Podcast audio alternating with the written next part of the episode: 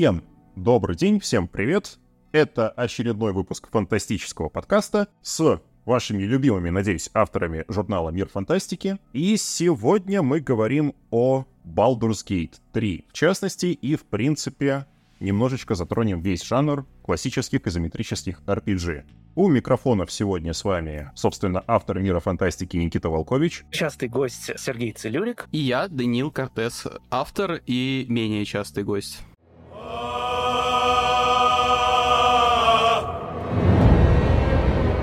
Тогда начнем наверное, с такого вопроса, который, в принципе, очень многое говорит о Baldur's Gate 3 как о медийном, что ли, явлении, это насколько часто вы, в принципе, до этого играли в партийные ролевые игры. Мы говорим про видеоигры или НРИ? Мы говорим именно про видеоигры. Потому что, мне кажется, у всех у нас есть какой-то опыт настолочника, а вот именно ДНД-образные видеоигры, мне кажется, тут далеко не все, скажем так, по ним прутся. Ну, обычно наоборот, но если что, как бы у меня обои. Угу. Потому что у меня, например, эта ситуация была, когда я больше играл в ДНД, чем, ну, именно в настольной ролевой ДНД, чем в видеоигровой версии, то есть, а во что я, собственно, играл современный Neverwinter Nights 2, что было прям D&D-шным. Ну, наверное, Тирания, и то она была с real-time боевкой, там была, скорее, по третья редакция ДНД в основе вообще, и это была, в общем-то, уникальная игра. Ну, там Inspired, давай так скажем. Там была редакция 3.5, вот, вспомнил.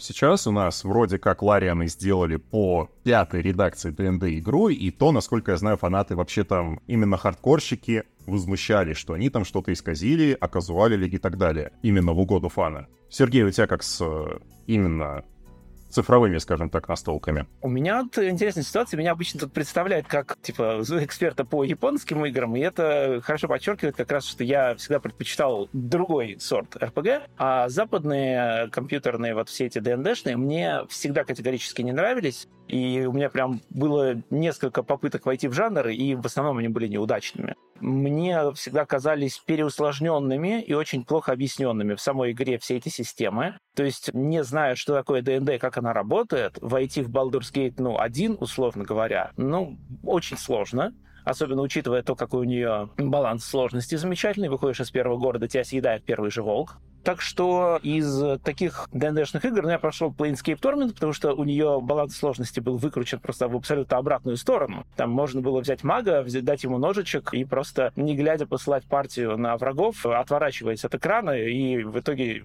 все враги умирали. Но я этому рад, потому что Planescape Torment — это игра с восхитительным сценарием, и ради него в нее и стоит играть. Но больше, наверное, из ДНДшных я не прошел ничего, просто потому что нигде больше не было настолько же замечательного сценария, как в Planescape Torment. В тирании легкий режим был достаточно легким, опять же, чтобы можно было вообще не разбираться в подробностях боевки, которая мне сразу казалась, опять же, не очень интересной. Тиранию прошел тоже с удовольствием.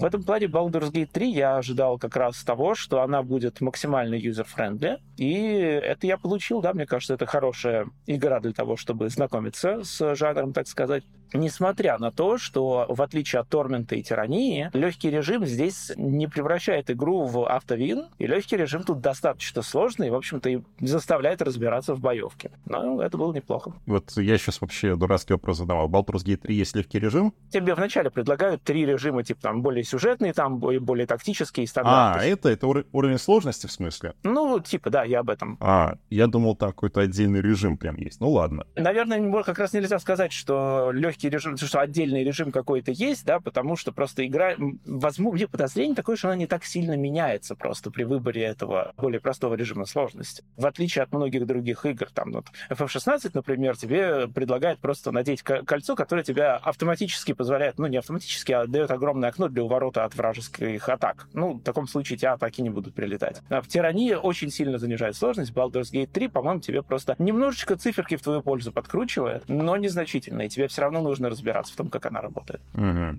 И в частности вопрос тогда будет, кто-нибудь вообще в игры Ларианов играл здесь вот прям конкретно? Я. О, Дань, давай слово тебе, потому что я именно конкретно по Ларианам, ну, немножко профан. Нет, ну что мы понимаем под словом конкретно Лариан? Я с Ларианами знаком э, с Крови Дракона, которая уже, по-моему, четвертая их игра. Но я могу путаться. Может, она третья, четвертая. У них до, до этого был Divine Divinity и Beyond Divinity. Ну вот мы больше про серию Divinity, пожалуй, говорим сейчас. Так они делали только Divinity, но у Divinity разные Divinity. А, Есть вот. первые две там изометрические диаблоиды, потом Кровь Дракона это что-то вроде вот этих вот странных европейских RPG, типа там, не знаю, Готика to Worlds. Ну, ну, короче, вот эти вот от третьего лица, где ты играешь за одного героя, и у тебя, возможно, есть еще какая-нибудь фишечка. Вот у Крови Дракона фишечка была в том, что ты, собственно, мог превращаться в дракона, и там весь сюжет был про две фракции ассасинов на пле...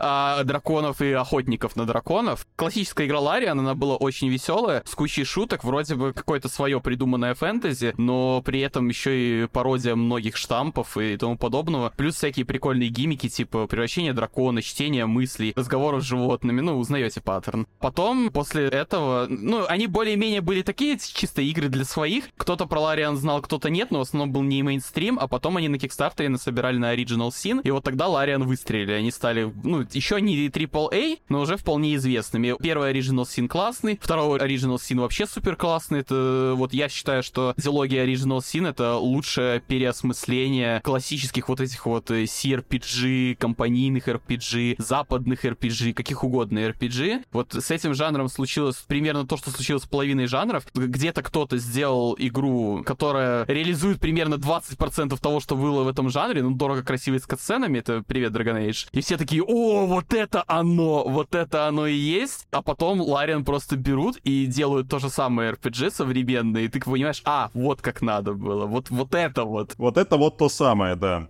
Да, не то, что в Electronic Arts. Без обид к фанатам Dragon Age, но вы просто не знаете, что вы выпускаете, говоря, что вы фанаты RPG. Вы можете быть, я вообще не, не гейткиплю, просто поиграйте в другие RPG, и вы осознаете, какой вас прекрасный мир ждет. Например, Baldur's Gate 3, потому что с Baldur's Gate 3 охренели, мне кажется, вообще все. И вот э, это пока что высшая точка Ларианов. Не то, чтобы я сказал, типа, я от них не ожидал, там как бы и Свен Винки, и опытные разработчики, у них э, и бюджеты, и для разработки Baldur's Gate 3 они набрали там 400 человек штата, это уже вполне себе AAA, то есть без всяких скидок, без инди, без прочего, то есть тут не должно быть никакого вот, ну, надменности, пиетета или скидок, что типа это вот смотрите, как индюки могут, но это уже не совсем индюки, ну, типа они независимо индивидуальные, если мы к этому термину подходим официально. Но они вышли все-таки из Инди, да, после Кикстартера, как раз, когда им накидали после первого акта. Да, если мы будем говорить прям точнейшими формулировками, то да, они инди, потому что они independent, независимые, ни под кем. Но если мы говорим в плане, ну, типа, объемов масштабов, то Baldur's Gate 3, не обманывайте ни себя, никого другого, это полноценная AAA. Это такая же большая игра, как там, не знаю, Skyrim, Dragon Age, э, Mass Effect и так далее, и так далее. Только одно важное замечание, она лучше их во всем. Просто вот в- во всем. Ну, насчет во всем не согласен, но мы до этого доберемся как-нибудь. И как бы, вот, я с Ларианами знаком по их трем крайним играм. Исключение я не играл в Dragon Commander, но мне кажется, в него никто не играл, потому что это было даже для Ларианов какая-то странная игра. Ну, типа, я понимаю, что Лариан видно по их играм, что они каждый раз пытаются что-то совершенно новое делать, и это на самом деле классно. Но Dragon Commander это типа...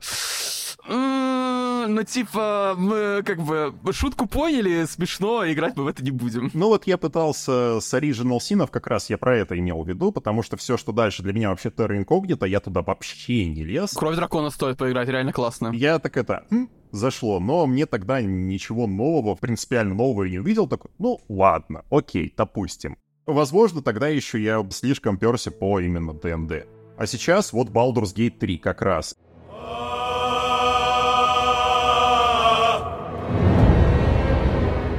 И мы к ней подходим, и вот целая куча я видел статей, разъясняла, а что ж Baldur's Gate 3 делает таким популярным, почему мега успех, и вот это все. Вот э, условно... Я писал такую, да. Все писали, кажется, все издания, кроме Мира Фантастики, потому что я, как обычно, пробиваю все дедлайны. Суть в чем? А вот действительно, если так попытаться разобраться, то почему вообще? Кстати, почему кроме мира фантастики? На мире фантастики тоже от меня текст про это. Я читал этот текст, но... Ну, не совсем, но, но actual. Он не совсем про то, он, че- он да- чем может заниматься Да. в Baldur's Gate 3. И это, кстати, один из Да, ответов ну, на этот понятно. вопрос. Типа, почему так популярно? Потому что там, кажется, можно заниматься всем. Кроме, мне кажется, подожди, может быть, я просто в каких-то менюшках не поколупался, но я не нашел там систем крафта и кулинарии. Вот, блин, мне не хватало. Есть алхимия. Ну, алхимия, кулинарии нет. Но чем не крафт? Ну, не, не совсем то все-таки. Кулинарии не хватает. Насколько мне известно, все-таки в ДНД есть прям отдельная вот все-таки механика, там кулинария, все дела. И такой Барт шеф-повар, прикинь, бегает и просто на еду работает. Слушай, в ДНД есть еще несколько DLC с классами. Я видел жалобы, почему их не добавили. Там, условно, я видел, почему я там не могу быть планарным стимпанк квазимонахом, пипец, Лариан не доработали. Да, ну, или, или какой-нибудь, как это, рыцарь тени, который там телепортируется по всему Да, полю да. боя, и ты такой, ну, интересно, как это реализуется. Это классическая проблема, шутка, которую я на всю свою жизнь подрезал у Геры Мартелла. Насколько хорошо эта игра раскрывает тему бобров. Тема бобров не раскрыта, поэтому игра, очевидно, недоработана. Зато раскрыта тема белок. Мне больше тема крыс понравилась в этой игре. Я, я забалдел от крыс. Там какая-то великолепная сыронятель, вот, великолепная переводческая шутка сыронятель, чиздропер. Не, мне больше понравилось то, что в одном и том же Baldur's Gate есть крыса-коммунист и крыса-капиталист в разных частях. Это прям великолепно было. Причем с крысой-капиталистом можно просто до смерти шутить крысиными каламбурами. Там в переводе, правда, не самые смешные каламбуры. Мне кажется, я придумал смешнее. Вот я не помню, какие каламбуры были именно в игре, но там шутки уровня, типа, хорошо, что ты пришел ко мне закупиться в это воскресенье. Вот как бы ты... И ты можешь просто этот бит продолжать дальше и дальше, пока у вас фраза не закончится. Воскресенье. Ну, ну, Ой. там не совсем это было, там были попроще каламбуры, но не терпится посмотреть на твои воскресительные товары. Зелье воскрешения. Воскрешение. Вот это вот всякое такое, да. Но это вот как раз две таких компоненты. Первое это то, что ты в принципе, насколько хватает воображения и даже в каком-то смысле Ларианы тебя мастербайндят примерно во всем. Ты, ты думаешь, ну вот сейчас-то я игру сломаю. Они такие, а хрен там плавал? Вот буквально недавно то, что увидел. Ты же наверняка пытался воскресить трупы, и они в принципе не хотят с тобой разговаривать в большинстве своем. Да. Так вот, нужно войти в стелс, нужно сменить облик своему персонажу и только тогда кастовать, и тогда трупы будут с тобой разговаривать. Потому что, очевидно, труп не хочет говорить с тем, кто его убил. Да, я в курсе про эту механику. Тут скорее какой фокус? Фокус даже не, мне кажется, не в том, что Лариан вообще все предусмотрели, а в том, что они создали такую гибкую систему, что она может создавать результаты, которые сами Лариан не ждали. В подтверждение моей теории, то, что вот они начали репостить, что самой боевой тактикой в игре, которая наносит больше всего урона, оказалось просто нагигантить медвесыча и заставить его падать на врагов. Падение самого большого там разожранного, ну, зелье увеличения, заклинание увеличения, вот это вот все. Вот так вот увеличить медвесыча до самых больших размеров и заставить его прыгнуть сверх туры на противника, это самая дамажащая способность в игре вообще. Огромный медведь с неба. У меня что-то похожее есть, но я открыл что-то типа легального чита на неуязвимость в этой игре, и это заклинание жир.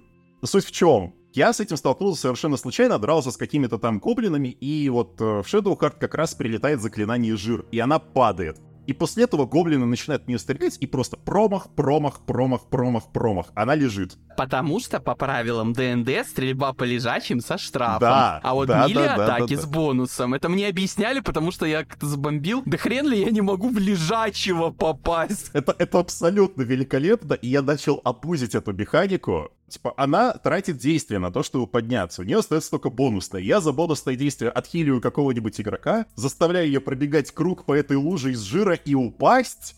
И после этого она точно так же неуязвима гоблинам с дальними атаками. Великолепно, я считаю. У меня было другое, мне кажется, это все же баг, чем фича. Я его скидывал, может быть, его даже пофиксили, я не следил, но суть в чем. Я нарвался на противников, ну так, чтобы без спойлеров, короче, куча противников, которые умеют летать. То есть, если я, ну там такие волшебные, условно, противники, если ты их сбросишь в пропасть, то они не умирают, как все остальные, а у них просто отнимается хп, и они телепортируются обратно, где они были до падения в пропасть. И там была арена прям с кучей пропастей, там еле-еле было место, где можно нормально стоять, там одна ошибка, и вся твоя патия просто улетает в пропасть. Что я сделал? Я беру варваршу, у которой при нанесении урона дополнительное действие. Я включаю ей берсерка, который дает еще одно дополнительное действие. Я перед боем выпил зелье кровожадности, которое дает еще одно действие. По-моему, там еле ты если убил или нанес урон. Короче, у нее уже 4 действия, и там еще как-то по механикам она получает еще действия, если кого-то убивает. И прикол в чем? Я заставлял э, варваршу кидаться взрывчаткой, которая откидывает противников. Этой взрывчаткой она скидывает противников в пропасть. И ей засчитывается это как убийство, но противники ж не умирают, они телепортируются обратно. Тем самым я просто весь бой сыграл за 40 ходов в один раунд.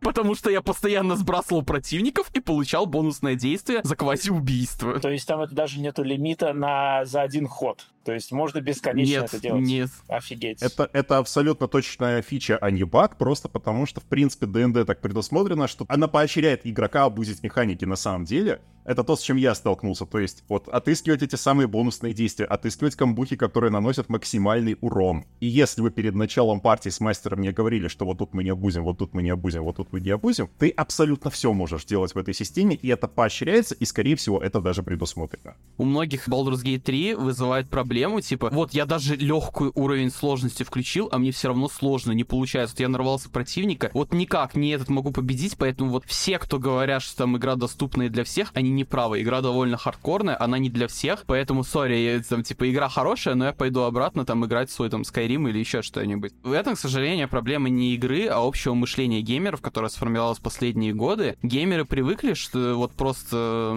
Тебе буквально говорят, какую кнопку жать. Это не их вина, это такая, как бы, коллективная ответственность игроков и современных игр в том, что игры приучили нас, что они всегда удобные, то есть ты никогда не застрянешь, потому что игра там всегда себя подавтолевелит и прочее. И тут появляется Baldur's Gate 3, которая дает иногда противников, которые... Не то, что иногда, она постоянно кидает противников, которые ломают твою устоявшуюся тактику. Ну, может, не постоянно, но ты в любом случае не сможешь пройти игру, не нарвавшись на такую биту, которая скажет, ну, например, там, не знаю, у тебя вся пати построена тупо на ближнем бое и физическом уроне, здорово, вот тебе волшебный противник, который вообще ему абсолютно плевать, какого размера у тебя топор, ничего, у тебя магии нет, ты можешь сходить куда подальше. Но в Baldur's Gate 3 дает какое-то сумасшедшее количество инструментов, и она тебя прям подуживает. Если ты попал в сложную ситуацию, ну подумай, ну есть решение, оно правда несложное. То есть, как только я сталкивался с противником, который я просто не могу победить на храпом, ну типа, варвар, бей топором, маг, кидай фаерболом, жрец, лечи, бард, ругайся матом. Эта тактика не проходит, окей, начинается перебор вариантов. То есть там, у барда у меня там есть какие-то оглушения, ослабления. Варвар может там кидаться гранатами, стульями и другими врагами. Количество возможностей, которые позволяет магия в этой игре, я не могу даже описать. Здесь есть, кажется, вообще все заклинания, все магические возможности. Телепортации, телекинезы, превращения, параличи, отбросы, откаты, перекаты, там разве что, по-моему, перемотки времени нет. У вас есть свитки с разовыми заклинаниями, у вас есть там различные зелья, масла, есть вся система физики из Original Sin, то есть заливайте там нефтью, газом, маслом окружение. Ну вот я на прошел игру за 100 с чем-то часов, и у меня не было ни разу ситуации, когда игра такая, нет, все твои трюки не работают, ты должен вот именно только вот этим сценарием делать. Единственное было, это, скажем так, сюжетка одного персонажа, который требует от тебя его устранить нелетально, и как бы при том, что в игре есть и параличи, и превращение все на свете, она имеет в виду нелетально нелетально, это... Выбрать нелетальный тип боя холодным оружием, да. Да, и просто его затыкать. Другие варианты не работают, они будут считаться как убийство. Это было за 100 часов один раз, когда игра сказала, нет, у нас есть вот один конкретный сценарий поведения, и ты должен его разыграть. Если ты его не разыгрываешь, то тогда как бы ты бяка кулебяка. И это было один раз за 100 часов. То есть это абсолютно позволительная погрешность. Я на всю эту тираду хотел бы сказать, что игра должна, наверное, обучать как следует всем своим этим премудростям,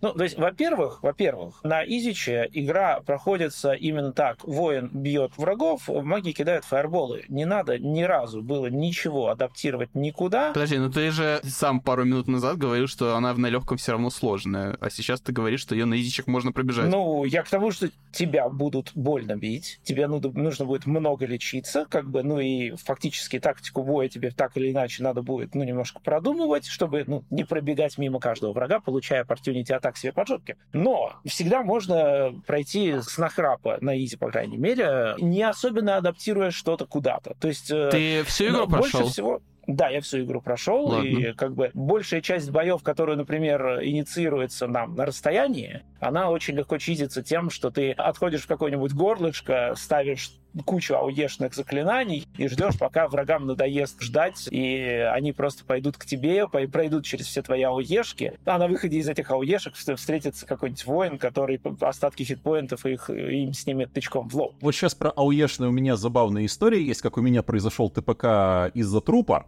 но это отдельно. Меня как раз вот в том числе благодаря физике, то, что Даня ты затронул, Лариан сделали, наверное, самую важную вещь для всего жанра классических RPG. Они сделали первые уровни персонажа фановыми. Вот самые первые, когда, по сути, у тебя еще способностей немного, когда ты, ну, у тебя не такой большой мувсет атак или там не такая еще раздутая книга заклинаний, но игра постоянно тебя там, ты водишь курсором, ты видишь, что тут какая-то хлипенькая конструкция, то ты видишь, что бочку можно кинуть, то еще что-то. То есть с самого, самых первых уровней, самых первых схваток игра учит тебя не опираться на вот эту вот нижнюю менюшку со способностями, а крутить камерой, крутить головой и думать, что сделать. И за счет того, что это поведение у тебя закрепляется там до уровня третьего, потому что на третьем уровне уже хоть, как, хоть какая-то, хоть какой-то интересный геймплей непосредственно от класса твоего персонажа начинается, пока ты бегаешь где-то до третьего уровня, ты уже примерно понимаешь, как работают все механики, как работает местная физика, и что ты можешь сделать, даже не прибегая там к использованию возможностей своего оружия и своей магии. И если все делать правильно, то принципе, ты ведешь себя точно так же, как там э, во время партии настольной ролевой игры, когда ты постоянно спрашиваешь ТМа какие-нибудь дурацкие вопросы, типа, а вот там гоблин сверху стоит на строительных лесах, я могу махнуть топором и разрушить эти строительные леса, чтобы он упал и разбился? И вот игра постоянно тебя подталкивает вести себя именно так. И, наверное, в этом ее прелесть. Из всех, наверное, классических RPG здесь больше всего именно прокачивается тактическое мышление игрока. Вот это мне понравилось больше всего. И за счет этого, опять же, первые уровни, вот эта прогрессия, вот это восстановление сделано максимально фановым. Это, мне кажется, еще одна причина вот этой вот максимальной популярности игры, потому что ты заходишь, и даже несмотря на то, что ты там не хардкорный игрок, ну, игра просто такая, а вот ты можешь сюда кинуть факел, а вот ты можешь кинуть фаербол в эту лужу, и они все сгорят адским пламенем. А вот у тебя там стоит какой-нибудь, да что угодно, там у тебя паучок стоит, ты можешь тоже заставить его упасть. И это самые примитивные вещи, и ты еще даже не начинаешь думать, как можно комбинировать способности. Ты просто видишь, что этот мир максимально отзывчивый. То, чего, мне кажется, в принципе в жанре не хватало. Вот. Это мои размышления касательно в принципе, боевой системы. И ее отзывчивость, ее максимальная, как бы так сказать, она даже поощряет игрока на тактический креатив. Вот. Мне это в ней нравится больше всего. Но Original Sin 2 разве не была такой же в этом плане? Она была такой, но проблема в том, что... Ну, точнее, не проблема, Baldur's Gate 3 просто все это умножила на 3 и соединила с классной вот ролевой частью. То есть Original Sin 2, она классная игра, она дает прикольные, скажем так, отдельные сценарии каких-то выбора и поведений, но у нее не было такого лора, и мне, как кажется, там сценарий не так хорошо написан, как Baldur's Gate 3. То есть Original Sin 2, она ощущается вот как такая фаново-сумасбродная трэш-компания с ДНД, когда вы больше собираетесь не отыграть какой-то сценарий, а, ну, не знаю, похихикать, похахахать, типа, ну, ха-ха, крокодил, который съел, типа, сапоги телепортации, поэтому он умеет телепортироваться. Ну, как бы, это смешно, ну, типа, вот ты запоминаешь такие эпизоды, но вы можете, вот, кто играл в Original Sin 2, вспомнить какой-то клевый элемент worldbuilding а из Original Sin ов. То есть, чем вот классен Ривеллон? Вот, просто да, даже более классический вопрос. Вы помните вообще, что в Original Sin мир называется Ривеллон? Да, вообще не особо, если честно. Ну и вот хорошо, вот как, чем Ревелон отличается от Средиземья, Тедоса и там этого Тамриэля или Азерота? Вот, вот чем? Слушай, Давайте. ну мы точно так же и про Фаерон можем сказать. Он ничем особо не отличается от других.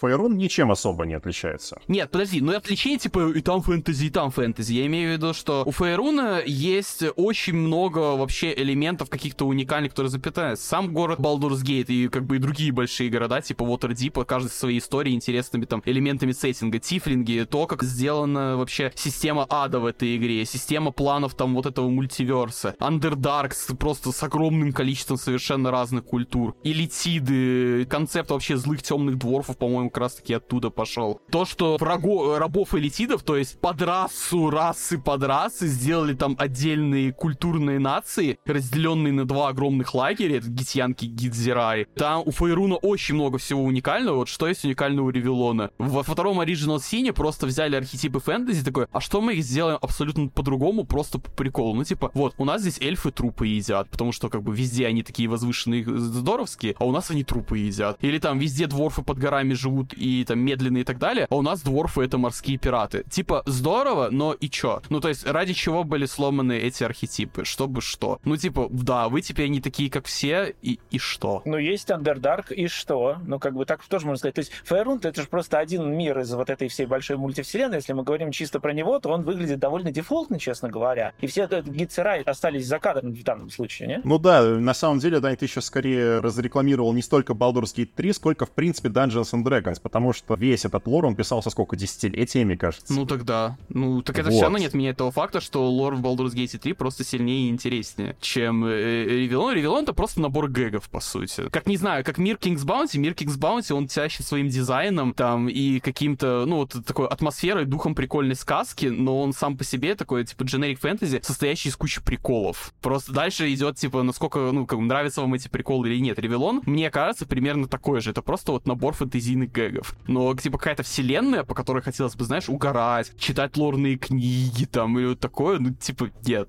Нет, Ривеллон вообще не вывозит вот эту вот марку, а как бы а Baldur's Gate построен на ДНД, которая там пишется десятилетиями, десятками и сотнями авторов. По ним сделано просто там больше, чем по ДНД, наверное, только по Вархаммеру 40 тысячнику сделано. Типа, это вообще несравнимые уровни. Касательно, что еще, типа, сделала из Divinity. Условно говоря, в Divinity Original Sin 2 была вот эта клевая геймплейная система, вот тоже песочница, интерактивность, взаимодействие систем, и они просто вот взяли весь вот этот Original Sin 2, и сверху еще где-то 80% игры на это накинули, какой-то новый, то есть какие-то роли- еще ролевые элементы, еще больше персонажей, еще больше свободы действия. Я повторяю собственные мысли, откуда я уже забываю, где я их говорил, но вот в Оно 1800, там с помощью DLC просто воткнули старые игры, по сути. Ну, то есть, вот у нас есть одно, вот Оно 1800 базовое, дополнением добавили африканский район, в котором полностью все завязано на механике воды из Оно 1404. То есть, просто взяли с небольшими оговорками, воткнули старую часть десятилетней давности в новую игру, и у нас теперь есть две игры по цене одной. Вот Baldur's Gate 3 это Divinity Original Sin 2, в которую еще и воткнули Baldur's Gate. Вот, как вот что оно делает. Оно не типа не улучшает, не докручивает, оно просто втыкает еще одну игру сверху. И эти две игры дружат, э, работают вместе, им очень классно, и всем от этого здорово.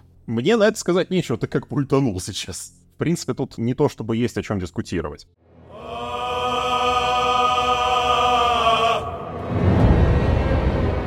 Слушайте, я вот на самом деле очень хотел спросить, потому что мне кажется, это на самом деле самый сок и мякотка и суть вообще подкаста по Baldur's Gate 3. Вот давайте по топу самых забавных ситуаций, которые генерировала вам игра. Потому что это очевидно штука, которая, ну, способность которой создавать ситуацию, это уровень Римворлда. Проблема в том, что... Нет, ну, ну вот тут уже давай, не, не добегай так. Нет, уровень Римворлда, и я сейчас объясню. Мне нравится Baldur's Gate 3, ну давай уже не перепрыгивать.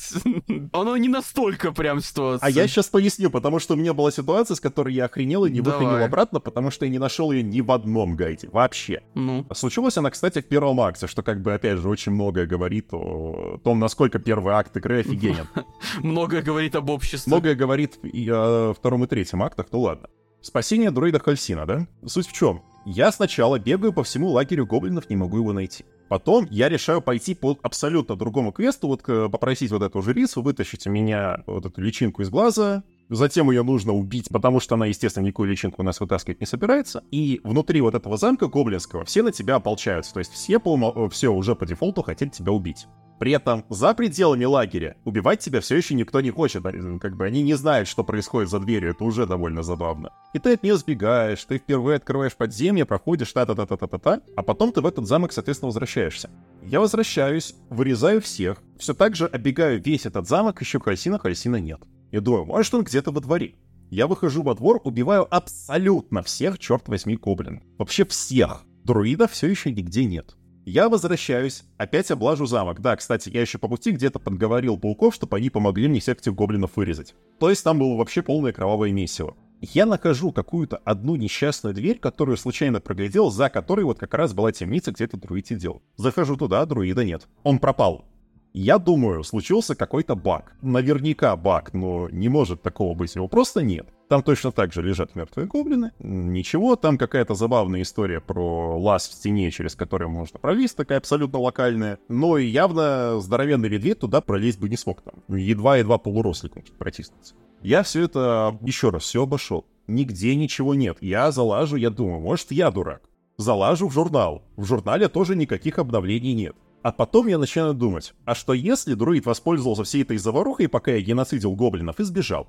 Возвращаясь в изумрудную рощу, он стоит там и говорит спасибо, пока ты их резал, я воспользовался заварухой и сбежал. Буквально. Он говорит этими словами. И это ситуация, которой я не встречал вообще ни у кого. То есть, может, у кого-то то же самое произошло. Не, это, конечно, круто, но это просто один из заготовленных сценариев. То есть ты хвалишь, типа, понятную вещь, но немножко не так. Тут э, бонус скорее в том, что разработчики постарались и свои RPG проработали миллион возможных вариантов, но здесь не Rimworld. Rimworld, который это вообще, он генерит прям совершенно новые сценарии без участия разработчиков. То есть так Baldur's Gate 3 не может. Сила Baldur's Gate 3 в том, что там заготовлено много вариантов, то есть они сделали, правда, RPG. То есть в чем суть ролевой игры? В том, что ты, игра позволяет тебе отыгрывать роль. А отыгрыш роли в том числе включает в себя разнообразие вариантов принципе чего угодно. То есть, вот то, что ты описал, это один там из десятка вариантов решения проблемы. Это ролевая игра. Часть твоего отыгрыша в том, что ты выбираешь одну из множества опций решения проблемы. В том числе там и разрекламировавшиеся на форумах и прочее, возможность там себе сиськи, письки ставить и тоже. Это тоже вариант репрезентации своей роли. То есть, вот я хочу играть там, не знаю, дворфом Свити Лига и с вагиной. Вот, и пожалуйста, я им играю. Это вот мой выбор, это моя роль, мой персонаж, который я выбрал. Я, здесь актер и так далее. Это ролевая игра. Вот я вообще безумно полюбил Baldur's Gate 3. Всем хвалю, для меня игра года там и так далее, потому что это, наконец-то, вот прям настоящая RPG. Не то, чтобы их до Baldur's Gate 3 не было. Были, но их обычно мало, и э, отыгрыш нам доставался ценой чего-то. Что я имею в виду? Например, вот Disco Elysium до Baldur's Gate 3 это была моя самая любимая ролевая игра вообще, которую я прошел три раза. Disco Elysium предлагает беспрецедентный отыгрыш, совершенно разнообразные прохождения. Ну, с учетом того, что основная сюжетка все-таки не меняется, потому что если история не будет идти по сюжету, она просто развалится, поэтому отличаются просто все остальные переменные этой истории. И вот э, там очень большое разнообразие, там есть клевые системы идей, но все они дались путем того, что сама игра очень камерная, всего три локации, там плюс еще микро-микро подлокации. Вообще практически нет боевой системы, и там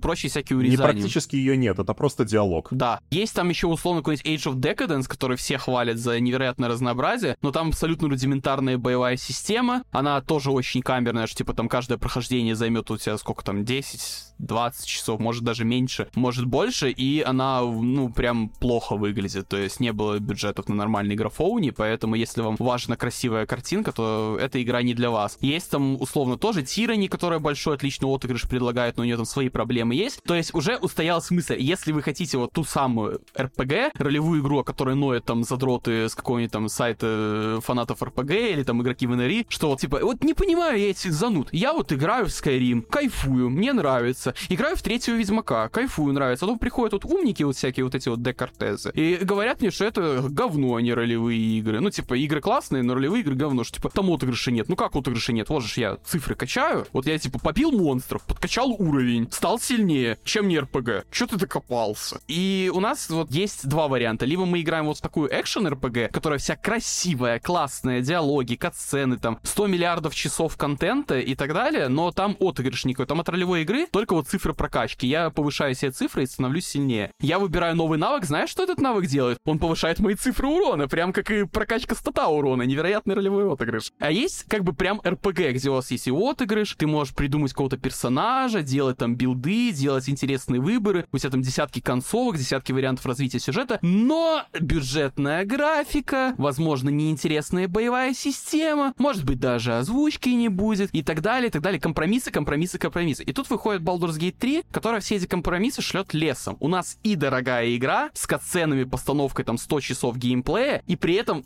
свобода, отыгрыш, десятки вариантов, то есть совершенно беспрецедентный уровень реализации ролевого отыгрыша от большой дорогой игры. Такого просто не было.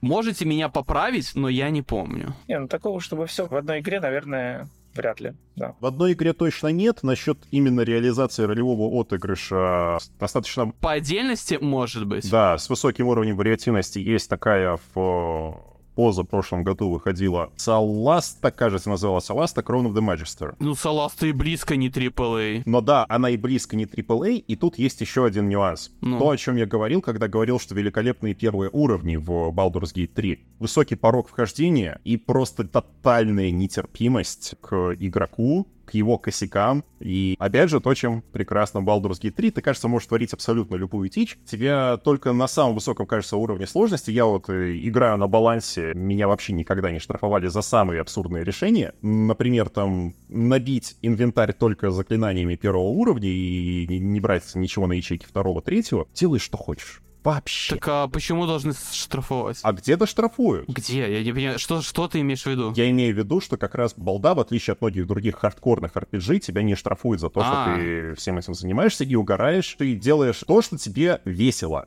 Разработчики не забыли вот этот главный момент. Тебе должно быть весело. Что бы ты ни делал, тебе будет фан. Это то, что, мне кажется, очень многие разработчики хардкорных RPG забывают. Что вообще-то люди приходят за фаном. Балда делает очень важную вещь, которую, я надеюсь, геймеры как-то усвоят и осознают. Это вот она делает э, очень мощную атаку в этой вечной битве, что такое ролевые игры. Она учит игрока, что ролевые игры, опять же, это не цифры. То есть вот как выглядит в Baldur's Gate прокачка. У вас всего на всю игру, на все вот эти 100 часов геймплея 12 уровней. Выше 12 вы не подниметесь, как бы вы ни хотели. Это все, это вот пик, это потолок э, прокачки и так далее. Каждый уровень, что у вас повышается? У вас повышается и в плане циферок, вот это вот, мы же все любим качать циферки, чтобы у нас было вот циферка побольше. Циферка урона, циферка характеристики там и так далее. С каждым уровнем качается только здоровье и даются новые навыки. И вот новые навыки, это в смысле вот прям новые возможности, какие-то новые опции. То есть вам не дадут навык типа, ну, за редкими исключениями, типа класса файтера, но в основном большая часть новых способностей не такой, типа, вау, ты открыл способность, теперь ты бьешь мечом больнее. О, ты новая способность, теперь фаербол, который наносил 10 урона, наносит 12 урона. О, Baldur's Gate вместо этого открывает себе новые опции. Это настолько классно. Она вообще прям силой отучивает от себя от вот этого вот мышления фаната диблоида. То есть то, что классно в диблоиде, не классно в РПГ. Хватит, хватит гнаться за циферками. Она дает именно опции. Вот меня кидал скрины там в свой телеграм-канал, и мне спрашивают, типа, слушай, это ты уже в третьем акте, а до сих пор ходишь в броне из первого. Неужели нет классной брони в третьем акте? И вот нечего больше искать. Извините за лексикон, имеется в виду нечего больше дрочить в игре. Нет, в игре дальше есть шмот гораздо круче, но смысл в том, что новые шмотки по именно вот по статам отличаются не сильно. То есть там есть четкое определение, что если ты ищешь какую-то кожанку и прочее, она там будет в районе, ну сколько, 13-14 брони там по системе ДНД. Если ты носишь глухие латы, это 19-20. Больше 20 очень мало, вероятно, по-моему, и нет. Но если и будет, то это какие-то совершенно легендарные доспехи, там, не знаю, лично отобранные у бога. То есть в игре буквально есть вот перчатки горного великана, которые дают себе возможность получить 23 силы. Смысл в том, что по системе ДНД прокачкой выше двадцатки, по-моему, силы нельзя поднять. Дальше только бонусы. Да, и только эти перчатки разрешают тебе сделать силу 23. То есть вот такого смысла. То есть у тебя есть глухие латы, которые там тебе дают 19-20, у тебя есть там кольчуга, которая там, скажем, в районе 16-18, как кожа поменьше и так далее, и так далее. То есть у тебя не будет такого, что в начале игры ты ходишь в кожанке 14 брони, а в, в конце ты там уже сделал себе куртку из кожи дракона, и теперь у тебя там 40 брони. Нет, это все вещи довольно фиксированы, и они тебе дают опции. То есть чем отличается легендарный лут от обычного? Ты на первых уровнях ты нашел кожанку, она дает тебе 14 брони. Прикольно, полезно. А на последних уровнях ты находишь кожанку там на 14 или даже 15 брони. Уже это, типа, все еще то же самое, что и в первом классе, но она дает тебе какой-нибудь прикольный бонус. Типа, например, у тебя не будет атака по тюнити от врагов. Ну, когда ты рядом с ними проходишь, они тебя случайно ударить не смогут. Или она повышает тебе какой-нибудь полезный стат. Или оно тебе дает бонус ситуации. Там, например, не знаю, какая-нибудь блестящая кожаная куртка Барда дает тебе преимущество на проверках харизмы. То есть, как только игра просит, типа, давай какинь кубик на харизму, чтобы узнать, получился или нет, ты кидаешь два кубика и выбираешь лучший, потому что у тебя преимущество. Или там, не знаю, какая-нибудь кожанка телепортации, которая позволяет тебе телепортироваться. То есть, вот такого, если честно, я вообще не помню именно видеоигровых РПГ, чтобы игра давала тебе не подкачку статов, как это обычно все делают, не кач цифр, а она открывает тебе новые возможности. И при этом она классно справляется тем, что на последних уровнях игры, когда ты лутаешь там уже какие-то легендарные доспехи богов, там, с полубогов, с каких-то лордов и так далее, которые там горят э, легендарным желтым оранжевым цветом, опции, которые они предлагают, реально круче, чем те опции, которые были в первом и втором акте. Хотя это очень сложная вещь с точки зрения геймдизайна, потому что с цифрами все легко. Ну, просто сделай ее больше и балансируй так, чтобы она не была слишком большой в какие-то определенные моменты. А здесь тебе надо новые игровые механики выдумывать, и чтобы они были одновременно не сильно дисбалансными и более полезными, чем предыдущие игровые механики, которые ты делал. Я совершенно поверхностно и очень слегка там изучаю геймдизайн и что-то пытаюсь геймдизайнить, но даже вот с этого маленького пригорка могу сказать, это чудовищно сложно, такие фокусы реализовывать. Да проще другую игру сделать, если честно, чем нормально реализовать это. Что сделать проще другую игру, это правда, но ты сейчас, кажется, очень незаслуженно занизил примерно все другие игры, кроме Baldur's Gate 3. Ну, хорошо, так подожди. Ты даже Диаблоида несправедливо занизил. Нет, я не занизил. Буквально я Diablo гов- 4 сейчас. Я не занизил, я говорю о том, что то, что хорошо в Диблоиде, РПГ не очень идет. В Диблоиде цифры более чем, пожалуйста. Эта игра создана про то, чтобы ты качал себе цифры. Но говорить, Так что я это не норма... про цифры сейчас А говорю. про что? Вот буквально я сейчас просто прохожу Diablo 4. Ну, И там, опять же, тоже даются дополнительные механики, в, в том числе в некоторых эпических предметах. Самый банальный, самый простой пример. Тебе дают булаву, которая там, ну да, она там какие-то циферки у нее есть, но затем идет под звездочкой дополнительные условия. Чтобы получить еще больше урона, стой на месте. И там игра будет тебе набрасывать дополнительные проценты каждый раз, когда ты будешь стоять на месте. И ты опять же тоже пересматриваешь свой плейстайл. накидывай тебе цифры. То, что я говорил. Нет, она, она все равно меняет твой playstyle. Хорошо, тогда точно так же можно сказать про куртку Барда, что она там дает тебе просто цифры на проверку и ничего больше. Это очень странная сейчас полемика была с твоей стороны, Даня. Да, абсолютно, потому что там у те- у тебя плюс к спасброскам, окей, у тебя плюс к там, advantage у тебя есть. У тебя в в основном бонусы, они тоже абсолютно все циферные. Ну, окей, в Diablo 4 там есть легендарный шмот, который меняет полностью себе build. Я, если что, ее проходил, и я находил этот шмот, который менял build. У меня там было... Я нашел себе посох, который мне, получается, делал так, что мой fireball, который без того уже был довольно мощной способностью, этот посох просто добавлял мне два дополнительных fireball а каждый раз, когда я кидаю, и у меня просто... Я играл за электромага, я перестроился по фаермага, потому что там вот все бонусы, которые складывались, там то, что прокали, делали так, что я следующие две сложности проносил вообще ничего не делая, просто спинно-мозговым геймплеем. Но я имею в виду к тому, что если исходить из вашего примера, в Diablo 4, если бы были механики из Baldur's Gate 3, то посох, которого я нашел, позволял бы мне уговаривать продавца просто бесплатно отдавать мне вещи. Вот я имею в виду, это совершенно другой навык. То, что вы говорите, это именно изменение каких-то вещей в рамках все еще боевой системы Диаблы и вот этой вот циферной математики. А Baldur's Gate 3 открывает именно геймплейные опции. То есть, когда ты качаешь волшебника и получаешь новые заклинания, он получает не какие-то заклинания, которые по-другому урон наносят или подруг... дают ему другие резисты. Они позволяют ему просто менять в целом принцип его игры, то есть телепортации, разговоры с мертвыми, животными, гипнозы и тому подобное, то есть выходить прям за рамки. Я имею в виду... Это не меняет принцип игры. Во время боя ты продолжаешь кастовать те же сраные заклинания, чтобы наносить урон циферками. Говори за себя. Потому что разговоры с какими-то чуваками это то, что ты делаешь в мирное время, а во время боя тебе нужны циферки, и ты от этого никуда не уйдешь. Окей, тебе может быть еще какая-то э, есть возможность оттолкнуть врагов, там новые появляется, там проманипулировать кого-то, взять кого-то все под контроль, но это все равно все циферки. Манипуляции, дружбы и прочее работают как в бою, так и в мирное время в диалогах. Туманы тоже самое работают и в мирное время в диалогах. У очень многих кастов есть применение во всех сферах игры. Как бы ты не будешь говорить с мертвыми во время боя, тебе не до того. И они тебе не помогут в бою,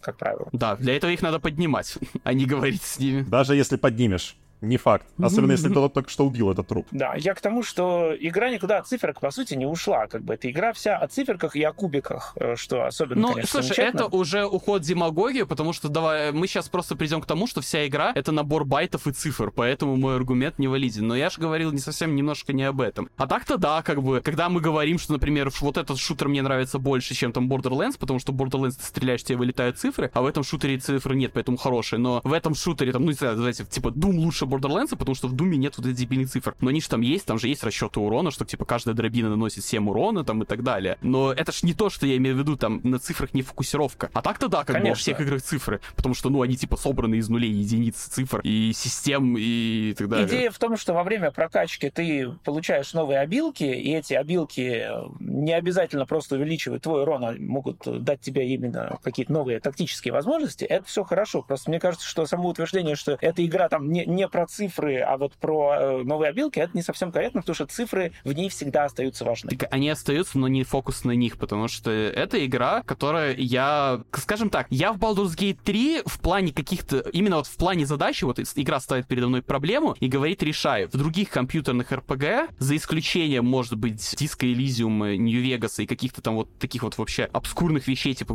не знаю, ну, опять же, Age of Decadence, может, какой-нибудь. Ну и типа Саласты, опять же. Да, я именно ищу, вот за исключением вот этих игр, решение моей проблемы просто найти способ нанести урон или кого-то убить. А Baldur's Gate 3, я заметил, что я в нее больше вайп, именно вот решение проблем, как в Immersive Симах. То есть я ищу какое-то креативное решение проблемы, а не типа, так, у меня есть опция с хорошим челом договориться или договориться с плохим челом. Это вот у меня разветвление из целых двух вариантов, которые очень разные. Парагон или герой. Вау, красная или синяя опция. Ребят, мне нужно время подумать. Это сложный выбор. А в Baldur's Gate это... Так, как мне обойти эту дверь? Ее можно взорвать, ее можно взломать, ее можно сломать, ее можно обойти через дыру в потолке, если я туда залезу. Если я туда не залезаю, можно построить пирамидку из ящиков и залезть. Можно пролезть через дырку маленькую, если быть гномом, если превратиться маскировкой в гнома, если превратиться в маленькую зверушку. Можно уговорить того чувака открыть дверь, можно загипнотизировать его и заставить открыть дверь, можно убить его и забрать ключ, можно своровать ключ, можно вообще не ходить за эту дверь, что она мне сдалась. Можно подождать, пока из этой двери выйдет охранник, она откроется, я проползу там под невидимостью и так далее, и так далее, и так далее. Чистый креатив. Из этих всех опций на цифрах завязано только то, что будет у меня достаточно тяжелый топор, чтобы пробить эту дверь.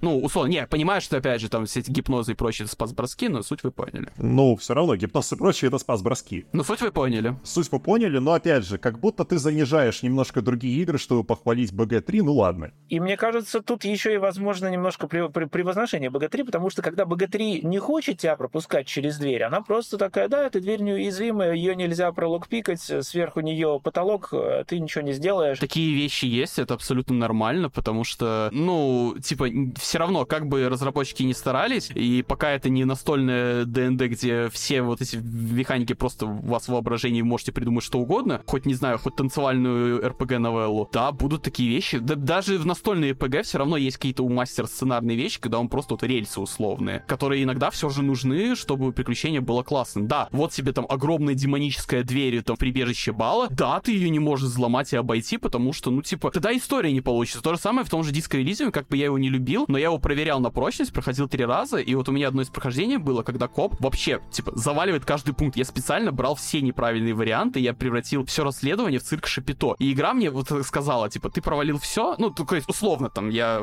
сильно утрирую, но примерно чуть ли не сами разработчики тебе в лоб говорят, типа, ты провалился во всем, но нам надо, чтобы эта история закончилась, поэтому давай, типа, представим, что, типа, вот ты одну вот эту вот подсказочку получаешь, и она, типа, развивает сценарий дальше. Потому что если мы сейчас так не сделаем, у нас просто не получится история, потому что ты идиот, ты все провалил вообще, ну, типа, come on, нельзя настолько плохо играть. Ну, как бы, да, это такие вещи, типа, нормальные, да, они есть в Baldur's Gate 3, я вообще не спорю. Мне кажется, ситуации, когда вот именно дверь, которую можно пройти десятью разными способами, все-таки они реже, чем дверь, которая, на которую наложено 12 ограничений. Потому что не везде я бы хватит не банально ресурсов разработки, чтобы прописать в код абсолютно все опции, которые с этой дверью возможны, условно. Да, но вот этих необходимых, непроходимых вариантов, когда игра прям настаивает на том, что сюжет надо проходить так, как, как иначе, я очень мало могу вспомнить. Прям мало. Я здесь просто хочу вспомнить хороший тезис Никиты, что первый акт был лучше. Да, первый акт абсолютно точно лучший. Слушайте, мы, мы об этом можем еще два часа говорить. Я вашу мысль абсолютно понимаю. Это обсуждение я уже за эти недели пережил не раз и не два. Я вам подведу. Вы абсолютно правы. Я вообще с вами не спорю. Все эти вещи есть. Я не вижу смысла их обсуждать, потому что они есть. У меня к вам встречный вопрос. Хорошо, вы абсолютно все правы. Приведите мне другую игру, в которой меньше этих дверей, в которой не такое разнообразие, в которой те проблемы, которые вы описали, решены, чтобы мы не перехваливали Baldur's Gate 3. Я с удовольствием услышу этот пример и потом поиграю на досуге и пойму, что я не прав. Мой ответ тебе, что об образцом в таком случае, мне кажется, просто со звездочкой надо указывать. Да, вот Baldur's Gate 3 крутая звездочка. Первый акт.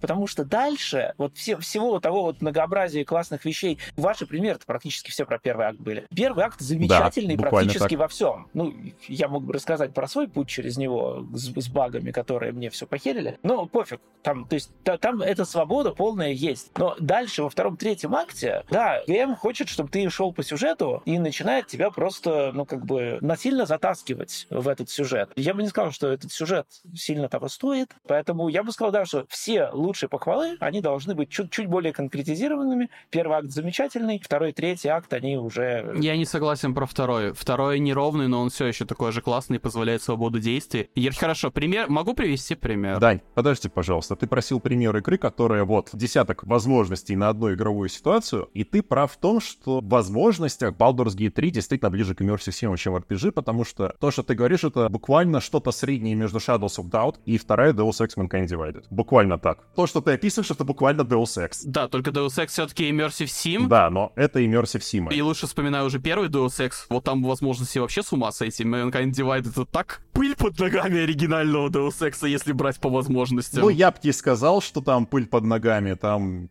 если поковыряться, ты охренеешь, сколько найдешь. Ну окей, да, мы не будем сейчас спорить про Deus Ex. Но суть в том, что да, в принципе, Тезис в том, что внезапный вердикт Baldur's Gate — это скорее Immersive Sim. Изометрический Immersive Sim. Эти все вещи за вот месяц или сколько существования Baldur's Gate 3 уже в интернетах все кости обмыли. Я, типа, я вас услышал, это все как бы все понятно. И я как бы с жалобами на второй акт не согласен. Я считаю, что он как первый держится, просто не так ровно. То есть первый он равномерно хороший, второй есть моменты уже поскучнее и хуже работают, но есть моменты, которые работают лучше в первом акте. То есть он более спонтанный. Вот третий, да, он не доделан, я абсолютно согласен. Там сюжетки обрываются, там гораздо больше багов, чем в остальной игре. Я искренне соболезную людям, у которых были баги в первом и втором акте, потому что я тот человек, у которого вообще ничего не сломалось в первом и втором акте. У меня все ломалось в третьем. Мне, в принципе, игра не ломается.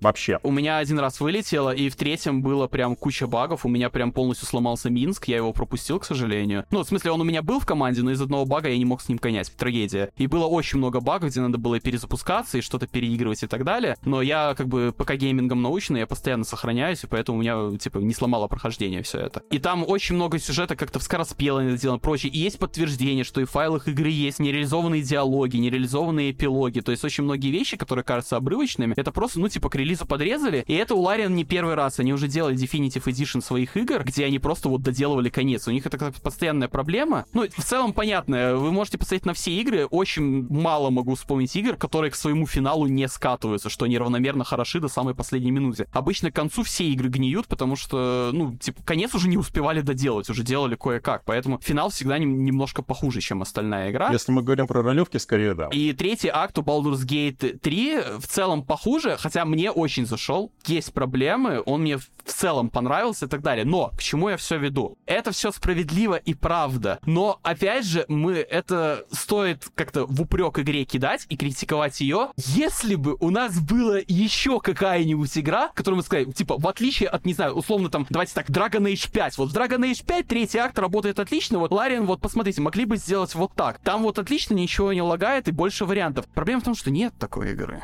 Я что-то не могу вспомнить, чтобы у какой-то игры в третьем акте был город, вот такой ультимативный Харинис, где в каждом доме был какой-то квест, и, возможно, дальше не один. Да, он может быть недоделан там или не работать и прочее, но там контента часов на 40. Он весь ручной, с катсценами, там, дорогой и так далее. И типа, да, он сделан не идеально, но это разговор не идеальное против крутого, идеального, хорошо сделано, а не идеальное против ничего. Я бы, опять же, не сказал, потому что есть э, пример Dragon Age Inquisition, но там, да, тоже к третьему акту все похуже, и так как, опять же, это упор в большую кинематографичность, киношность, графонистость, там до конца не вывезли. Но тоже третий акт Драконаги, опять же, еще и с учетом того, что подвезли в DLC, это и ролевой отыгрыш, это и куча квестов. Я еще добавлю к твоему же аргументу то, что в Dragon Age Inquisition при этом есть огромное количество квестов уровня «собери 5 полотенец, убей 5 кабанов», да, да, да, да, а да. в Baldur's Gate 3 таких квестов нет в принципе.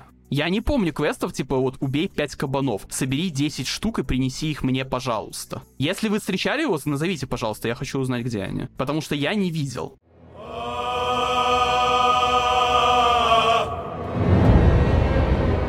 Я даже хотел кричать, что в этой игре нет, типа, однообразных скучных боев, но повторяющиеся бои есть в третьем акте и во втором акте чертовой тени. Вот в первом акте, кстати, боев повторяющихся сценарно как-то вообще нет, почему я был просто шокирован. Нет, как это сценарно и, и бои первого акта абсолютно идеальны. Я сейчас думаю на, насчет твоего вопроса «принеси N штук», По-моему, я встретил всего один такой квест, тоже где-то в самом начале первого акта, и он так быстро забылся, потому что дальше действительно все максимально неповторимое. Меня больше напрягали, там есть несколько квестов из разряда «пройди в один конец карты, потом, ой, надо пройти в другой конец карты из пункта А в пункт Б, в пункт С, в пункт Д, и только в пункте Е тебя ждет диалог». Вот эти вещи меня скорее раздражают. Например, как ты за Карлах гонялся. Ну, когда только-только с ней знакомился. То есть такое есть. Это не вполне гринд, но это тоже раздражает. Но это сделано для того, чтобы ты просто цеплял контент дальше. То есть, когда тебе в игре говорят, ну, то есть, э, опять же, школа геймдизайна последних зельд, когда тебе говорят, иди вон туда, вот на тот край света, это разработчики хотят, чтобы пока ты шел на этот край света, ты цеплял весь остальной контент. Это абсолютно так, это даже не геймдизайн Зельда, это геймдизайн The Elder Scrolls, потому что там это все с них началось. Ну да, Тут скорее это раздражает, потому что ты и так хочешь исследовать этот мир, ты все равно ходишь, тут все равно на каждом шагу-то какая-то пещера с секретом откроется. А она может еще и не открыться, потому что вся пати завалила проверку на внимательность. У меня была такая ситуация, что я проходил мимо какого-то совершенно случайного участка карты, у меня абсолютно все персонажи завалили проверку на внимательность, и мне пришлось сейвскамить, потому что мне стало любопытно, что там так хитро запрятано, что мне абсолютно вся пати завалила проверку на внимательность. У кого-нибудь вообще, кстати, было такое, что вот партийная проверка и заваливают абсолютно все. Конечно, это прям мемом в комьюнити Baldur's Gate 3 стало, что типа вот это вот чувство, когда ты спокойно идешь по лесу, и тут вся банда про- проваливает проверку на внимательность, и ты ходишь на стрессе просто, что же я не заметил? Где ловушка? Где? Где? А это зачастую даже не ловушка, а просто какой-то хер в кустах сидел, и он мог дать тебе какой-нибудь прикольный локальный абсолютно квест. Но ты не заметил, что этот хер сидит в кустах. Или ты не заметил какой-нибудь за лианами вход в пещеру. Зачастую это про это, а не про ловушки на самом-то деле, потому что про ловушки ты узнаешь моментально, когда тебе прилетает за заваленная проверка на внимательность. Через секунду где-то.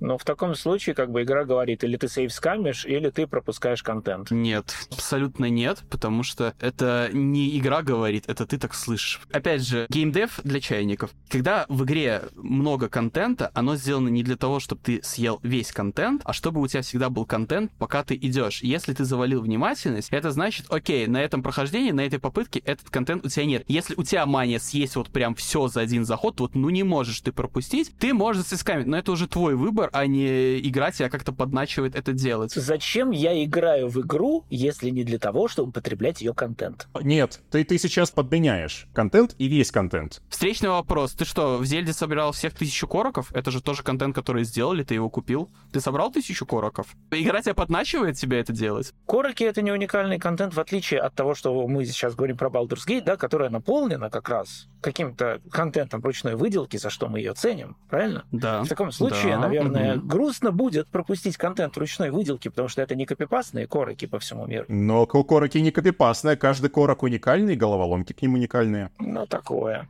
Они повторяются. Ты этот контент Baldur's Gate 3 пропускаешь на одном своем прохождении. Это ролевая игра. У нее есть несколько опций. И чисто с точки зрения геймдизайна и как построена эта игра, за один заход все опции, которые тебе предлагаются, физически невозможно посмотреть. Поэтому никакой проблемы нет в том, что ты провалил проверку на внимательность и не открыл какой-то данж. Потому что ты абсолютно так же пропустишь сюжетку условно злого персонажа, если ты отыгрываешь хорошего. Ты пропустишь сюжетки Барда, потому что ты играешь за варвара. В одном случае это будет мой выбор, в другом случае это будет ролл кубика, который может так, именно так же рольнуть во втором прохождении.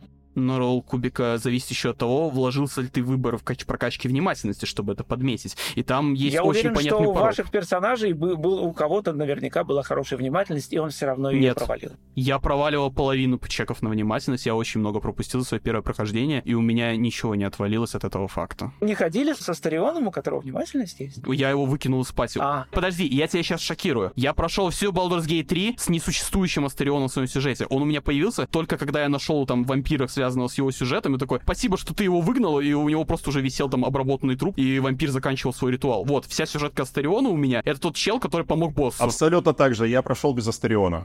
Его не существовало в моем сюжете. Подожди, то есть ты, ты его не взял в партию? Ну, он- как, то- как только спалилось то, что он вампир, и что он собирался сосать кровь, ему сказал, пошел нахер. Нет. А, и он ушел в ритуал. Он навсегда исчез, и сюжет посчитал, что из-за того, что он ушел, там по его сюжету, там, условно, за ним там охотились злые дяди, и так у него не было отряда, который бы за ним присмотрел, злые дяди его нашли, и сюжетка пошла по этому пути. Что Астерион помер.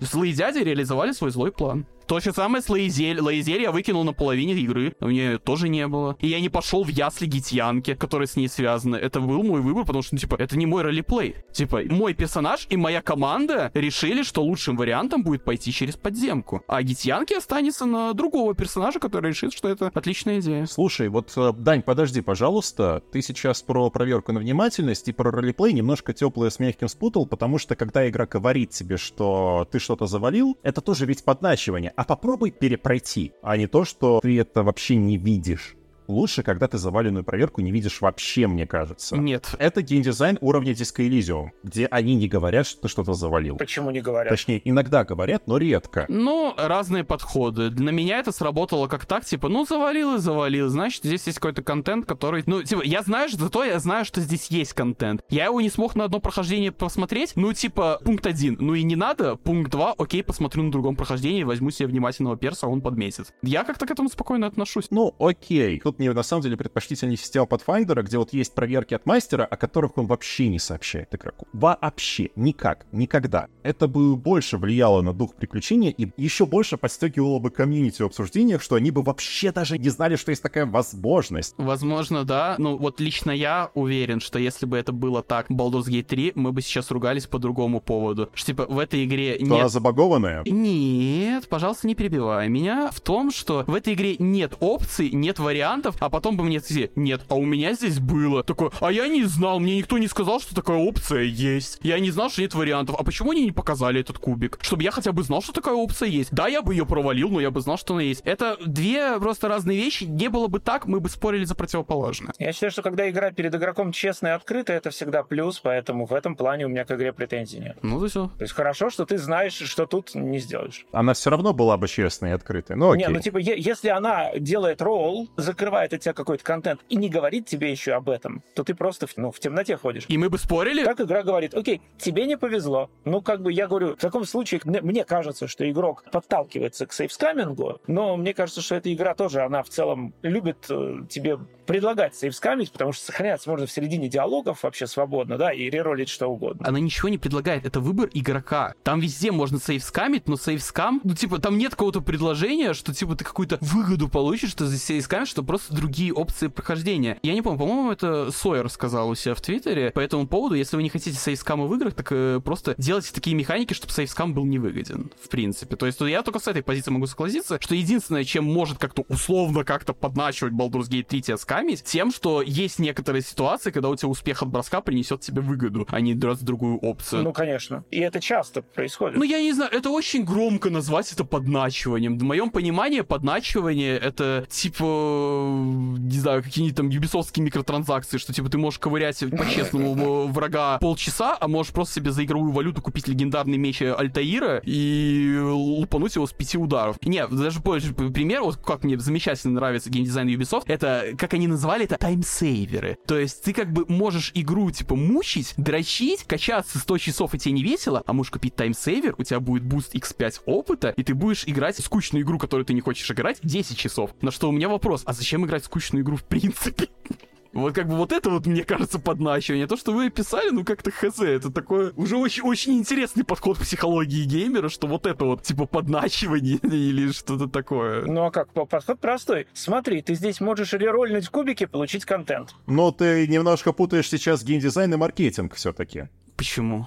В Assassin's Creed как бы игра задизайнена под то, чтобы ты покупал таймсейверы. Если бы там не было вещей, которые тебя угнетают и э, вызывают мысль, блин, хотелось бы все это скипнуть или пройти побыстрее, таймсейверов бы не было. Ну, как и во всех фри-то-плейных играх, да. Обратный пример, кстати, это, это платные праксисы в Mankind Divided. Хоть кто-нибудь, кроме совсем больных, покупал эту валюту? Потому что там под нее ничего нет. Она не то чтобы сильно нужна, чтобы ее покупать. Или платные красные орбы в Devil May Cry 5. Их там миллионы. Никто их, кроме там, не знаю, самых отбитых, не покупает, потому что, ну, они не нужны. Поэтому это все еще геймдизайн. Надо сделать такую систему. Но ругались, кстати, на красные орбы, в том числе за то, что их назвали таймсейверами. Ну, так как ругались, но это не так эффективно. А вот э, Ubisoft на своем поднимает миллиарды. Мобильный гейминг поднимает на микротранзакции миллиарды, потому что там игры подстроены под то, чтобы человек донатил. Так что это тоже геймдизайн, а не маркетинг. Это надо сделать такие механики, чтобы тебе хотелось нажать на кнопку «закинуть бабла». Это не просто, это не- недостаточно добавить донат, чтобы зарабатывать на нем. Это тоже очень сложные вещи. Но возвращаемся к Baldur's Gate 3.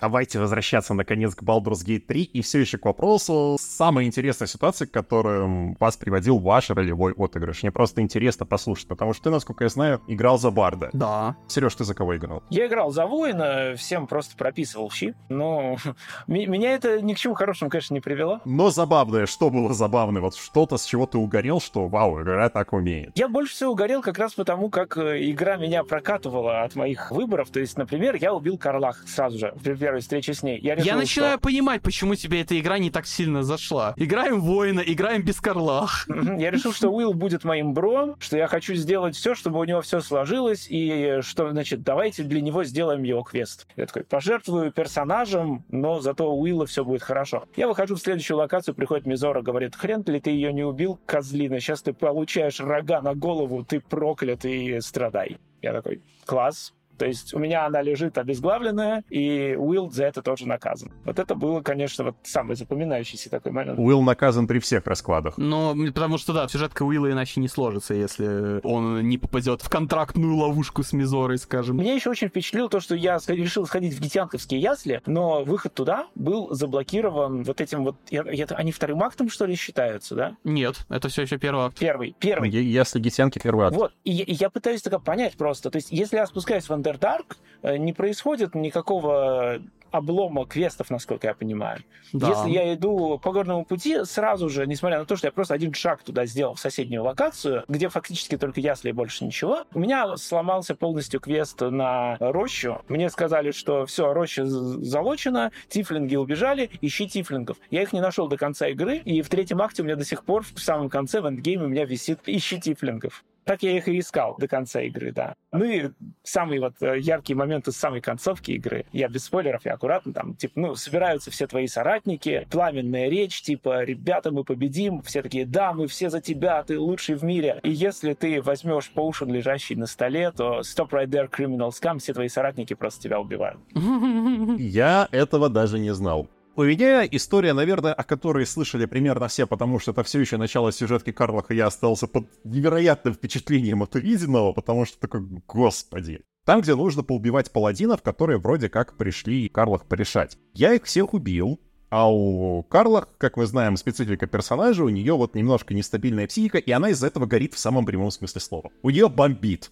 И я ей говорю, слушай, ну раз тебе бомбит, давай разнеси вообще все вокруг, все на этой локации, все, что видишь, хватай топор и руби. Буквально есть такая опция в диалоге, она такая, о, спасибо. И начинает носиться по локации. Суть в чем? Пока она носится, за ней остается огненный след. Это было сразу после боя, диалог сразу после боя. У меня у Гейла был один хп, и он попал на вот такой вот огненный след.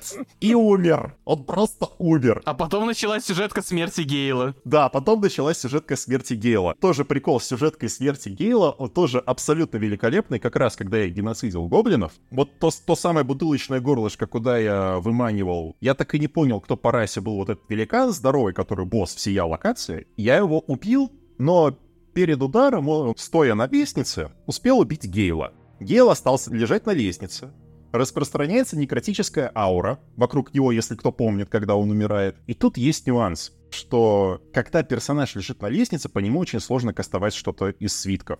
И я не смог кликнуть по нему свитком возрождения, хотя до этого у меня получалось. Бросить труп, наверное, стоило. Но это ограничение сюжетом, по-моему, было. Пока ты с его некротической аурой не разберешься, там его нельзя. И думаю, давайте-ка я тогда хотя бы попробую к нему подойти. Я подхожу, а вокруг него, напоминаю, некротическая аура, и у меня просто умирает мой главный герой.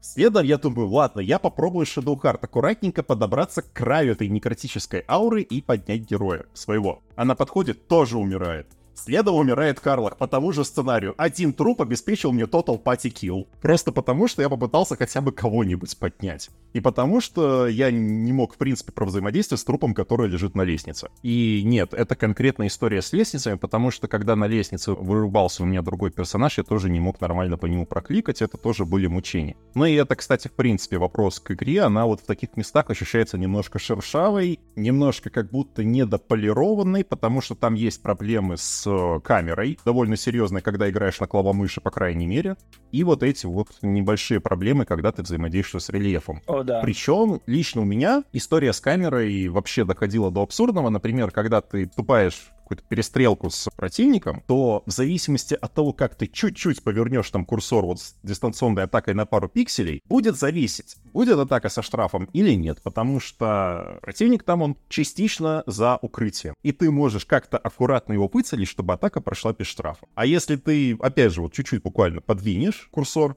то все, у тебя уже будет пониженный шанс на успешные попадания. Мне есть что дополнить насчет этих шершавостей, потому что я же играл за воином, сила декса в максимуме, и я очень много прыгал.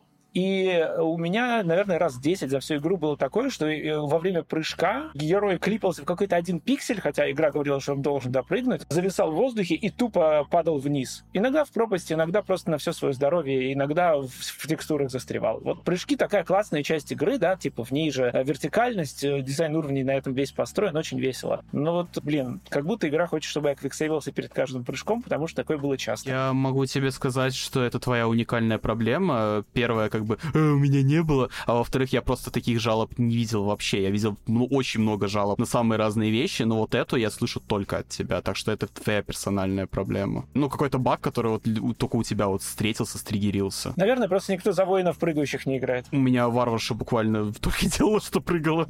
Так что, как бы... Мой паладин буквально и делал, что прыгал, особенно когда нужно было эту чертову бабу Ягу убивать. Я решил, что мне будет проще не как-то там пытаться найти хитрый маршрут по всей этой залитой залитой ядом пещере. Давайте-ка я буду аккуратненько смотреть, где там островок безопасности и прыгать туда. И все. Таким образом, я до нее допрыгал, кстати, довольно быстро убил. Простой босс, на удивление. Это бабка Иншка была.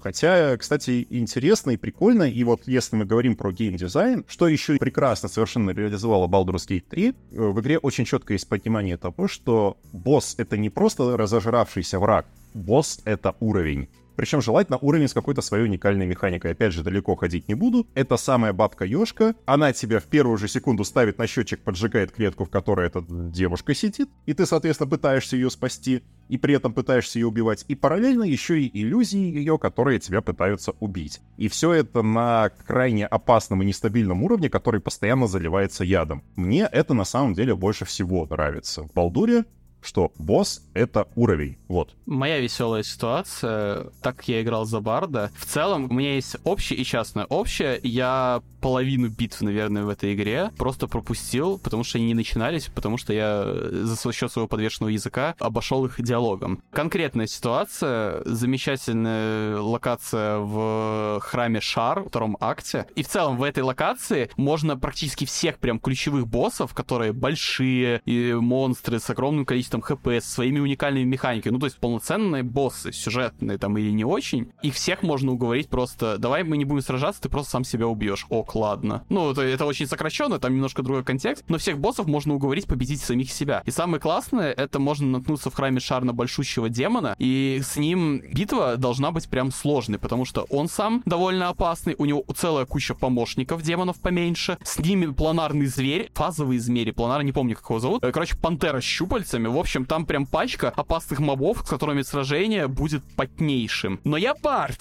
у меня высокая харизма, умение договариваться, преимущество за счет там шмота на диалоги, договоры и тому подобное. И я вместо того, чтобы с ним сражаться, решил, давай мы обсудим, типа, тот контракт, по причине которого ты здесь. Давай вот посмотрим, неужели нельзя вот тебя как-то освободить отсюда, не найдя лазейку в контракте? В любом демоническом контракте где-нибудь что-нибудь не дописано и есть лазейка. Мы начали прокуривать его контракт, и я такой э, нашел, что типа, ага, по контракту ты не можешь отсюда ливнуть, пока не убьешь всех, кто услышал песню, которую ты пропел. Так? Смотри, ты убил всех в этом храме, кроме своих напарников, которые с тобой ходят. Смекаешь такой? Ну да, в этом есть смысл. Убивает всех напарников. Остается демон, и это фазовый зверь. Ничего не помогло, я не могу вернуться в преисподнюю. Ты меня обманул, сейчас ты умрешь.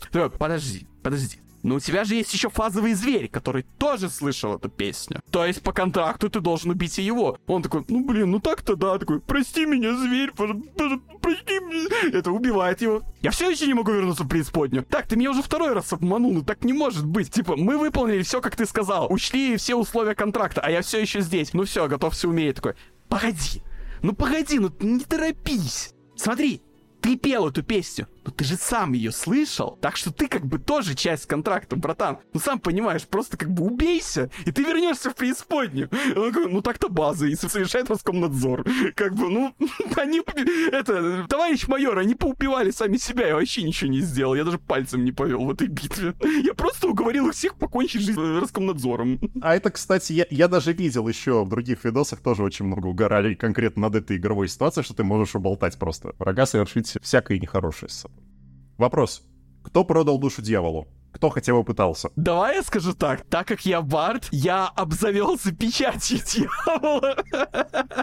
Ты скажи так, печатью одной конкретной дьяволицы. Хорош, хорош. Да, дальше я комментировать не буду, все и так поняли.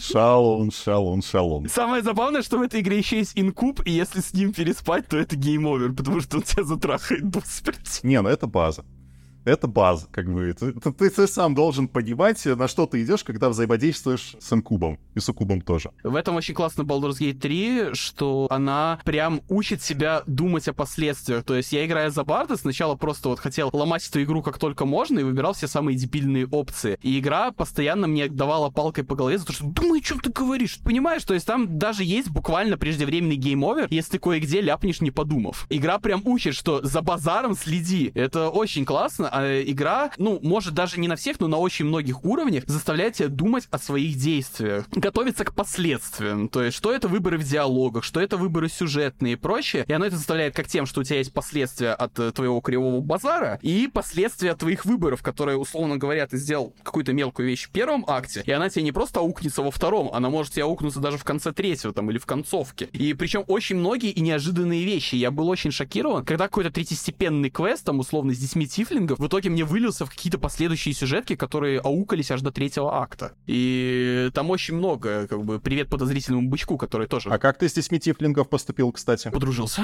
Я... Там тоже был классный О. момент, что я нарвался на этого продавца нерабочих вещей. Да-да-да. И да, он да. мне начал толкать свое кольцо, и я просто решил... Ну, я был абсолютно уверен, что этого в игре нет. Я просто начал спамить... О, то есть, как, как э, для тех, кто не в контексте, он толкает тебе кольцо, которое повышает там удачу. Ну, по его словам, естественно. Якобы. Да, он дает тебе бесплатно это кольцо надеть и говорит, типа, я сейчас буду подкидывать монетку, угадай, как чем попадет. Такой, типа, ну, решка давай, кидай. О, решка, видишь, кольцо работает, ты угадал, тебе повезло. я такой, фигня, еще раз, хорошо. Орел или решка? Решка. Кидаю решку. Оба, опять решка, видишь, угадал, кольцо работает. Все, братан, видишь, мой товар просто 100% высшее качество. Все, давай покупай, все, давай, давай, давай, быстренько. А я как бы такой, ну, я, я, я же упертый, такой, еще раз ладно, хорошо.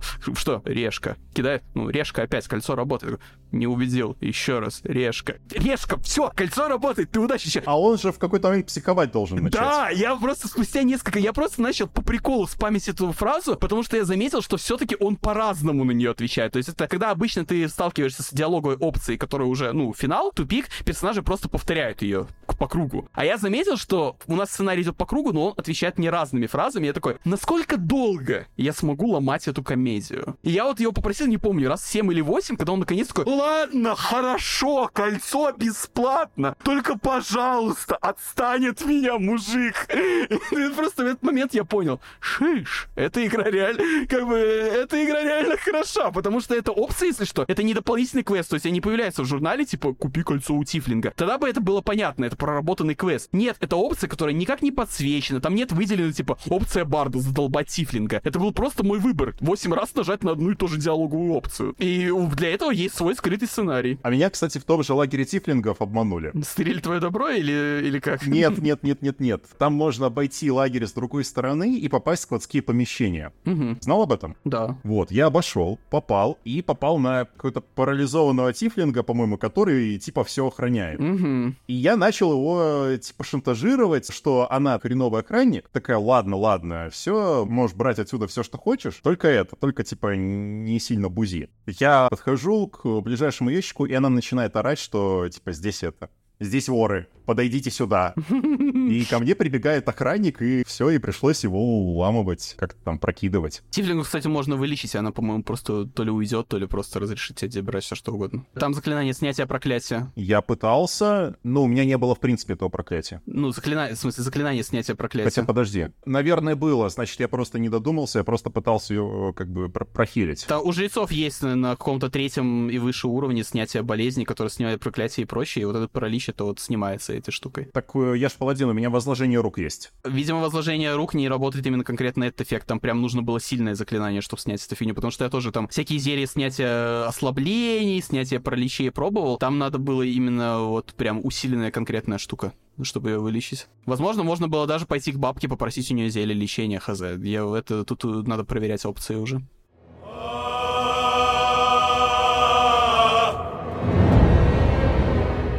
Ну, значит, есть опции на второе перепрохождение. Будет кто-то пытаться перепроходить это? Да, да, но я подожду большой патч от багов или даже Definitive Edition. Я бы ее еще два раза бы прошел. Я точно буду ждать директор скат. Просто чтобы появилась полноценная ветка за злодея. Ну, она и так есть Даркудж. Не, тем, темный соблазн не считается. Это ты не злодей, ты маньяк. Нет, так это плюс там же можно потом в конце объединиться против более глобальной угрозы со своими предыдущими злодеями. Там просто смысл в том, что все равно выливается в две конкретные концовки, потому что, ну, я не представляю, как надо было игру сделать, чтобы там было прям 10 вот больших концовок разных. То есть я так и подозревал, что будет 2-3 основных, которые в итоге будут прям значительно в деталях отличаться. То есть так и вышло, только концовок две. Как бы, простите за спойлер, но вы либо спасаете врата Балдура, либо нет. Ва- Вау! Я бы вообще сказал, что надо ждать Definitive Edition, чтобы концовки нормальные были, потому что нам обещали типа 17 тысяч вот этих вот вариаций в концовках, но они очень однотипные, и там даже нету слайд-шоу в духе Fallout, который нам что-то бы там рассказало про персонажей, на которых мы повлияли. Мне даже кажется, не слайд-шоу, не хватит, там прям напрашивалась вечеринка после победы, где ты мог обсудить произошедшее со всеми чуваками. Но они об этом, да, да, говорили прямо, и... Да, они говорили, и типа, да, пошлите в таверну завалимся, и, и все, и вот, типа, ну, оно надо было. А касательно 17 тысяч вариаций, ну, мне кажется, уже эти цифры не стоит воспринять всерьез, потому что все разработчики всегда говорят, что у нас 500 концовок, они имеют в виду том, что концовка, где ты обошел дерево слева, и концовка, где ты обошел дерево справа, это две кардинально разные, хотя это, типа... Это две разные концовки. Да, но это, типа, нет. Так нет, ну, не- на самом деле нет. То есть это, это же в концовке, если это в концовке хотя бы упоминается, типа, это дерево помнило, как ты обошел его слева. Честно, мне даже этой карточки бы хватило. Я к тому, что тут концовки даже нет. Хочу здесь вступиться за Свена Винки. Давай. И пиарщиков Blood Baldur's Gate 3. Они не говорили, что у них 17 тысяч концовок. 17 тысяч вариаций. Они говорили, что у них 17 тысяч вариантов финала. На деле вариантов финала очень мало. Это немножко разные трактовочки. Мне кажется, они просто все вырезали. Глобально, да. Глобально концовок 2 или там 3. Финалами также считаются, как бы, еще вы забываете, досрочные концовки. Вы же в курсе, что они в игре есть, да? Да. Я как минимум три нашел. Но они считаны, их реально по пальцам пересчитать. То же самое продать душу дьяволу, умереть, еще что-то. Вот, кстати, да, вот я сейчас вспомнил про то, что учит тебя отвечать за базар игра, и, в принципе, быть предельно осторожным в том, что ты говоришь. Я встречаю на дороге абсолютно рандомного чувака с двумя какими-то еще вооруженными. Он вроде бы настроен дружелюбно, и более того, ты как бы, опять же, немного погружения, у тебя в голове личинка, личинка всегда коннектится с другими личинками, у вас ментальная связь автоматически устанавливается. И такой, хоба, здесь тоже есть личинка. Значит, можно вроде как с человеком закорешиться. Ты с ним разговариваешь, признаешься, что у тебя в голове эта личинка сидит, и он такой, а, понятно, значит, я должен тебя убить. И все. И на этом начинается бой. И ты такой не понимаешь, а почему, а за что? И как бы ты даже не можешь с ним договориться, потому что все, начинается боевка. И вот кто-нибудь тоже попадал в какие-нибудь такие же аналогичные ситуации, когда игра обманывала твои ожидания примерно вот таким же образом. Что вроде бы все мило доброжелательно, а потом херак, Так не, ну он же культист, и его послали буквально тебя убить, да. Ты, ты такой, я тот, кого ты ищешь, окей, я тебя убиваю, ну как бы все закономерно. это вы про культистов в первом акте? Да, в первом акте там можно рандомно найти двух людей, и ты с ними очень доброжелательно общаешься, пока не говоришь, что у тебя личинка в голове. Они такие тогда, о, это же ты, мы тебя ищем, давайте тебя убивать. Они второго уровня и улетают О, за секунду. Так, так это типа повторяющаяся ситуация. Ну вот э, я Ну в, первом, в первом акте где-то на северо-востоке, что ли, таких нашел. Да. В плане удивления, весь третий акт, абсолютно все встречи с допельгангерами. Я ни разу не угадал, что передо мной допельгангер. Они всегда меня обманывали. А, я- а и таких встреч было в 4, причем мне понравилась пятая встреча, потому что я вот, короче, взял себе в отряд Джахейру, и я встречаю людей, типа, блин, Джахейра, мы ее так ждем, можешь мы ее привести? И они прямо говорят, что мы ее убили нахер. Я такой, а, ну понятно, здесь опять допельгангеры, э, типа, просто они уже не шкерятся, типа, ну это как-то дешево. Типа, столько было вариантов, когда вы меня подлавливали, а здесь буквально вы прямую говорите, типа, привези нам Джахейру, мы ее убьем. А это, оказывается, просто ее родня, которую, которая дико бомбит Джахейры, и они, типа, ну, это относительно иронично сказали, что мы хотим ее убить.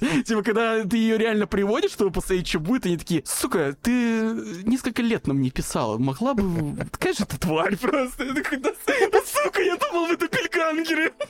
Каждый раз меня подлавливали на этом говне, ни одного не угадал, просто ни одного. Ну ладно, одного там есть вполне очевидное... Блин, это спойлер будет, но там есть прям место, где очевидно, что допельгангеры, поэтому я его не считаю, потому что, ну, там, типа, игра чуть ли не орет на тебя, что вот тут вот ловушка. А в остальном прям подлавливали регулярно.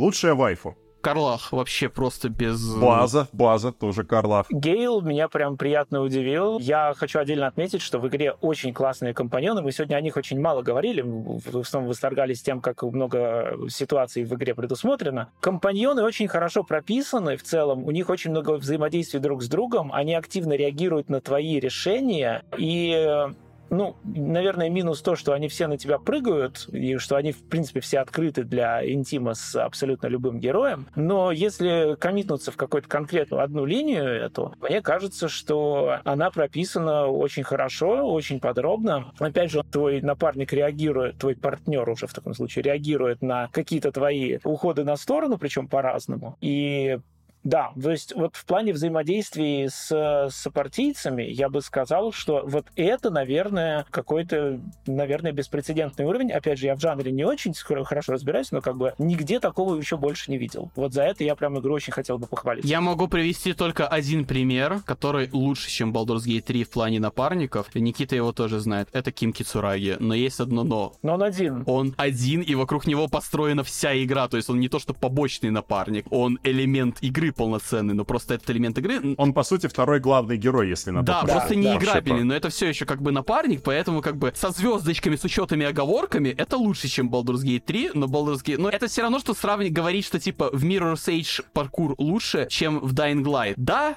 правда, но в Dying Light есть, кроме паркура, вся остальная игра, а в Mirror's Edge только паркур. Вот это пример такого же, типа, да, Ким Кицураги лучше, чем напалники Baldur's Gate 3, но в Baldur's Gate 3 их там почти десяток, и у них целая куча разных сюжеток, а у Киму один, и у него одна история. Ну вот да, мы полтора часа обсуждали игру и вообще не затрагивали напарников. Ну, я в одном конкретном аспекте чуть-чуть, наверное, готов на напарников повонять. Очень легко и быстро завоевывается их доверие. Как раз о чем я и говорил, да. И они прыгают, как только завоевываешь доверие, они сразу хотят с тобой в постель прыгать. Вот это тоже меня смутило. Я когда играл, я был прям уверен, это баг, недоработка, там типа слишком, ну, цифры немножко про вафлили. Там надо было, чтобы вот эта вот шкала доверия, она вот доходила до вот этого состояния, где не к середине второго акта, как минимум. Да, да, очевидно, потому что ты, в принципе, всех можешь расположить к себе уже в середине середине первого, если очень стараться, и просто общаться со всеми и выбирать подходящие опции в диалогах. Две минуты 13 секунд спидран до первого секса. Да только хотел сказать, типа, о чем мы говорим, что это не баг, если буквально есть спидран секса за две минуты со старта игры. Ну, как бы, ребят. Причем с. Ты, я так понимаю, что два диалога просто с ней отрабатываешь, она такая, о, да ты правильные реплики выбираешь, все, го. Причем там даже не просто сдержанное какое, типа, ну, ты приятный парень, может, типа, Вилбэнк, а буквально такой, боже, возьми меня, мой рыцарь, вот, вот, ну, такого уровня, просто прыжок прыжок с... Там, там буквально так. Да. А, причем там есть еще одно. Это, это невероятно кринжовая сцена, когда ты спасаешь вот рощу, и ты можешь подойти к Лейзель, и она буквально говорит, да если же бот с твоего тела. Да, да, да. Это, да. это настолько мерзко звучит. У меня это случилось до спасения рощи, если что, гораздо раньше. При том, что Лейзель, любое ее мнение учитывалось по схеме женщину спросить забыли. То есть, и она в итоге еще до рощи просто мне на шею вешалась. Ну, просто, просто потому, что ты ее грубо нафиг слал. Да, да, да. Это обратная психология. Это буквально как это, это Яндера получается. Но вообще то, как там напарники и сделаны, то есть я могу просто прям несколько пунктов. Во-первых, напарники сами по себе, у каждого классная история, у кого-то переплетается с основным сюжетом, а у которого прям отдельные какие-то вот прям большие, огромные дополнительные квесты. Для сравнения, вот в Mass Effect был у всех напарников, типа, один эксклюзивный квест, который там позволяет полностью заключить их доверие, и для кого-то это там открывает романсы. Это типа, ну, окей, вау, целая одна классная миссия. То есть, если бы ты не занимался своим напарником, ты бы не покушал этот контент. Довольно клево, классно, круто, вообще не критикуем, здорово. А в Baldur's Gate 3 у напарникам просто там целые отдельные сценарии посвящены, то есть со своими персонажами, данжами, какими-то поворотами, даже выборами. Там у Shadow Heart выборов вообще с ума сойти просто, сколько их там. На самом деле, тут вступлюсь немножко. Ну. Опять же, Dragon Age Inquisition, где тоже была не одна далеко миссия на лояльность, где тоже у каждого была полноценная сценарная ветка. На таком ли уровне? Ну да, Baldur's Gate на другом уровне, но давайте как бы тоже Окей. сопоставлять все-таки. Окей. Ну да, я соглашусь, и просто да, хочу сказать, что круто, что значительная часть побочных заданий в игре, они, они укладываются вот в эти вот гигантские линейки твоих напарников, которые идут с начала до конца, и гораздо интереснее выполнять задания твоих э, товарищей, а не каких-то там рандомных чуваков. И очень круто, что эти задания товарищей, они не заканчиваются, они реально сквозные на, с начала до конца тянутся на, на протяжении всей игры, и ты постоянно как бы с ними благодаря этому взаимодействуешь. Ну, кроме Халсина, по-моему, он отваливается сразу же. Во-вторых, романы, э, несмотря на то, что они забагованы, они реально круто проработаны, потому что Baldur's Gate 3 предлагает совершенно невероятную мысль для видеоигр и для геймеров. То, что секс — это как бы не какая-то вершина Олимпа, до которой надо дойти, не финальная ачивка, которую надо открыть. То есть многие романы начинаются с секса, но то, что идет дальше, гораздо интереснее, круче и чувственнее, чем просто в кого-то потыкать гениталиями. Опять же, поэтому мы любим Карла. Да, это как бы довольно очевидная мысль для взрослого человека, но в видеоиграх вот и вопросы романа все еще вот на уровне вот какой-то 12-летней инфантильности, типа,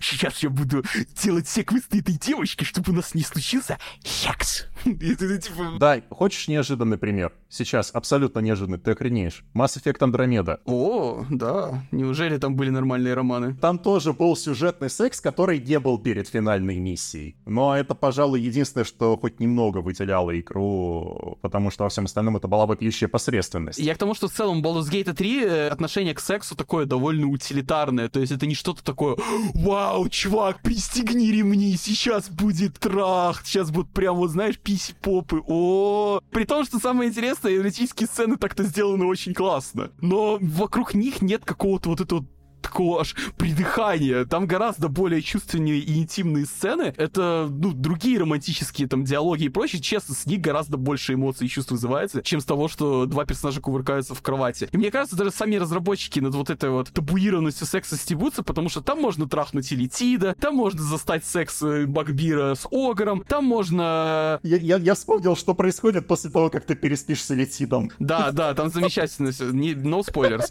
Там можно трахнуть медведя, там можно трахнуть близняшек дроу в борделе. Там есть отдельный бордель, ты там можешь прийти. Там работает дриада, которая вместо секса занимается просто вот э, эмоциональными диалогами телепатии, условно говоря. То есть пофиг, игра идет в этом дальше. Что по напарникам еще? Они даже друг с другом взаимодействуют. То есть они могут обсуждать друг друга, сраться друг с другом, кидаться вот, пока вы ходите, просто мир исследуете, они диалогами обмениваются. Типа, что ты думаешь обо мне? Шутишь, Да, что из зависимости да. от состава партии есть какие-то уникальные диалоги. Более того, по сюжету они даже могут, по-моему, друг с другом сойтись. То есть там у Илла Карлах прям написано, что по канону именно они должны сойтись, если честно. То есть у них даже есть концовка совместная. Я такой возможности не видел, но да. Да, я очень порадовался, потому что я такое впервые со времен Инквизиции видел. В Инквизиции тоже это есть, и вплоть до того, что напарники общаются между собой, и ты можешь вклиниться в их беседу. Мне это очень тоже тогда нравилось. Но опять же, Baldur's Gate 3 тут просто другой уровень, тут просто больше этого. Пока не потерял мысль, еще одна классная вещь, работающая как на само качество игры, так и на проработку напарников, что меня вот прям поразило, это то, что игра не крутится вокруг тебя. То есть она учитывает то, что твои напарники как бы тоже персонажи своей истории. То есть вот я ходил по Baldur's Gate с Карлах, и она просто вот нашла продавщицу оружием, которая давняя знакомая, с которой они там условно 10 лет не виделись, и у них просто вот рандомно завязалась беседа. В смысле, не просто перекидками фраз, а то есть они остановились, и у них начался диалог персонажей, в котором твое мнение спросить забыли. То есть ты просто стоишь и смотришь, как две подружки такие, блин, как дела, вы уже поженились, да? Вау, здорово, здорово. И ты как бы, у тебя есть опция, ну типа,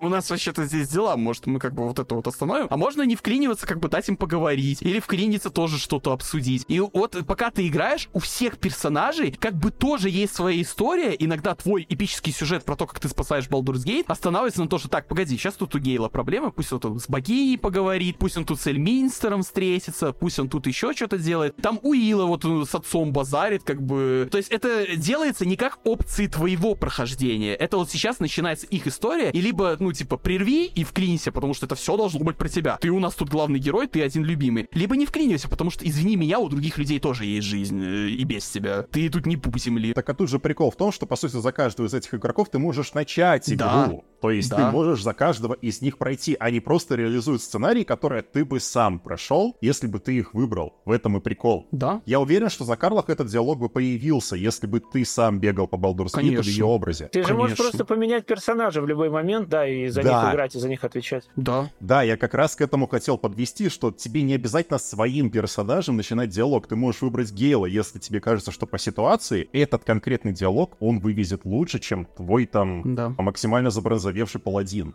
И это тоже клево. Да. Да. Все. А я просто не знаю, что сказать. Последний пункт просто просто очень хорошие персонажи. Ну, типа, они мне все за 100 часов как родными стали. Практически живые люди. Так хорошо написанных персонажей попробуй поищи. Ну, короче, будем перепроходить. Да, конечно, будем, конечно. Однозначно. Да. Но ждем, скорее всего, директора ската с починенным третьим актом. С концовочками для этих всех персонажей. Самое важное. Да, было бы желательно.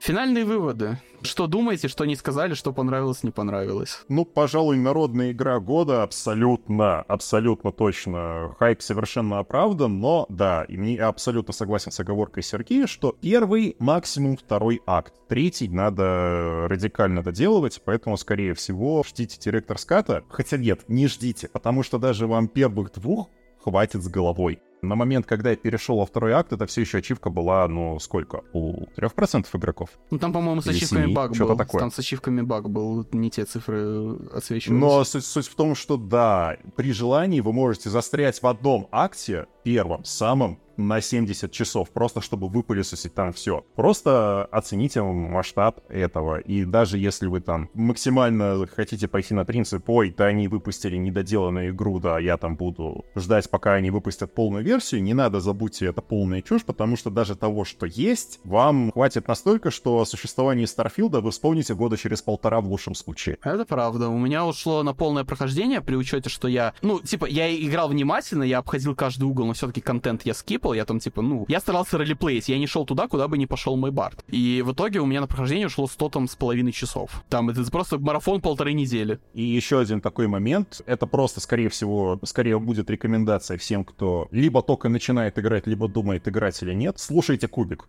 Просто следуйте за кубиком. Не надо сейвскамить. Вот Таня э, в целом правильно сказал. Не надо сейвскамить. Не надо перепроходить. Просто примите свою, так сказать, судьбу. Если хотите, тратьте очки вдохновения, они предусмотрены игрой на какой-то переброс, окей. Но в целом, кубик знает лучше, куда вам надо. Буквально так. При этом, да, надо, наверное, отметить, что можно не сейвскамить, но при этом сохраняться часто, потому что все-таки игра багует, и может неприятные вещи с вами произойти разные. Я отдельно хочу отметить вот недостаток, который мне прям расстроил. Это, ну, в принципе, вот основная сюжетка мне не очень зашла, и антагонисты мне конкретно не понравились, потому что основные антагонисты, они все, ну, типа, я злой, потому что я злой. Вот нету никого неоднозначного, никого интересного, Я не согласен. все очень черно-белое, я бы сказал. И в линиях Shadowheart и Астариона тоже абсолютно черно-белые злодеи. Про линию Астериона ничего сказать не могу. Туда ему и дорога. Ну, да, нет, так и все Клуб, им, им клуб всем... хейтеров-вампиров. Скорее, клуб хейтеров Астериона конкретно, ну ладно. Астарион, да, он очень антагонизирует игрока, поэтому я не удивлен такому отношению к нему. Я к тому, что все остальное, в принципе, за пару лет можно поверить, что разработчики починят. Может быть, они восстановят вырезанный контент, э, добавят э, концовку, которая так необходима, починят баги. Может быть, они даже интерфейс сделают более удобным, особенно в инвентаре, что игре очень нужно. Но вот я боюсь, что это все равно вот в, в плане основной истории, наверное, игра не станет чем-то прям выдающимся. Хорошо, что в ней есть хотя бы ну, другие сильные стороны. Насчет основного сюжета и вот э, всего, что его окружает, я бы хотел сказать следующее. С точки зрения основного сюжета и того, как он развивается, Baldur's Gate 3 — это просто хороший отличный D&D кампейн. Но, черт возьми, разве вам неприятно играть в отличный D&D кампейн? Черт возьми, у нас в видеоиграх э, так много действительно хорошо сделанных с невероятными возможностями отыгрыша D&D кампейнов. У нас э, очень многие ломаются на этапе просто взять хороший, буквально заранее, допустим, написанный кампейн и перетащить его, максимально сохранив возможности. Идут на обращение, идут на те самые ограничения возможностей игрока, чтобы сюжет случился. Боятся того, что многие механики просто не будут обнаружены или перегрузятся, или сломаются. Baldur's Gate 3 всего этого не боится. Это действительно бескомпромиссная, простите за такой штамп, игра, которая максимально берет все, чтобы у вас получился аутентичный ДНД опыт, даже если вы не какой-то упоротый, простите за сленг, не какой-то максимально больной фанат ролевок. Вы просто будете чувствовать, что вы провели эти 100 часов с друзьями в компании прекрасного рассказчика. Для меня Baldur's Gate 3 это сейчас лучшая игра года, лучшая РП ролевая игра, в которую я играл, лучшая игра Лариан, лучшая CRPG. Единственное что, что я уже просто записывал один подкаст, я там примерно все то же самое озвучивал, но тогда я еще игру до конца не прошел. Сейчас игру я пришел до конца, и мой восторг слегка подрезался, то есть, условно говоря, что понравилось, вы записываете примерно все, практически буквально все, но что не понравилось, интерфейсы можно было бы лучше. Единственное, что добавлю звездочку, учитывая количество возможностей, которая есть в игре и механика, это еще не самая плохая его реализация. Но конкретная вещь, которую реально даже и так можно было бы сделать, это просто хотя бы банально вкладки в инвентаре. Вместо вкладок у нас есть просто дополнительные инвентари, которые можно брать в инвентарь, вот эти вот мешки-ящики. И типа, ладно, но вкладки было бы лучше, конечно. Впрочем, там такие технические части можно было бы сделать получше. Третий акт меня скорее, ну типа, он не доделан, да. Меня он больше беспокоит тем, что он не доделан в технической части, прям патчи нужны, там очень много неприятных багов, при том, что в первом у меня практически не было багов. Там есть вообще такие самые минорные, знаете, которые больше смешные, чем мешающие. Во втором уже чуть-чуть побольше, но все еще ничего плохого, а вот в третьем уже начало напрягать. Там прям чувствую, что игра чем дольше игралась, тем больше разваливалась. В плане недописанности тоже согласен, но при этом даже в своем недописанном состоянии третий акт э, круче, компетентнее, проработаннее и класснее, чем многие отдельные игры. Поэтому я не могу... Типа, в, опять же, в объектив какой-то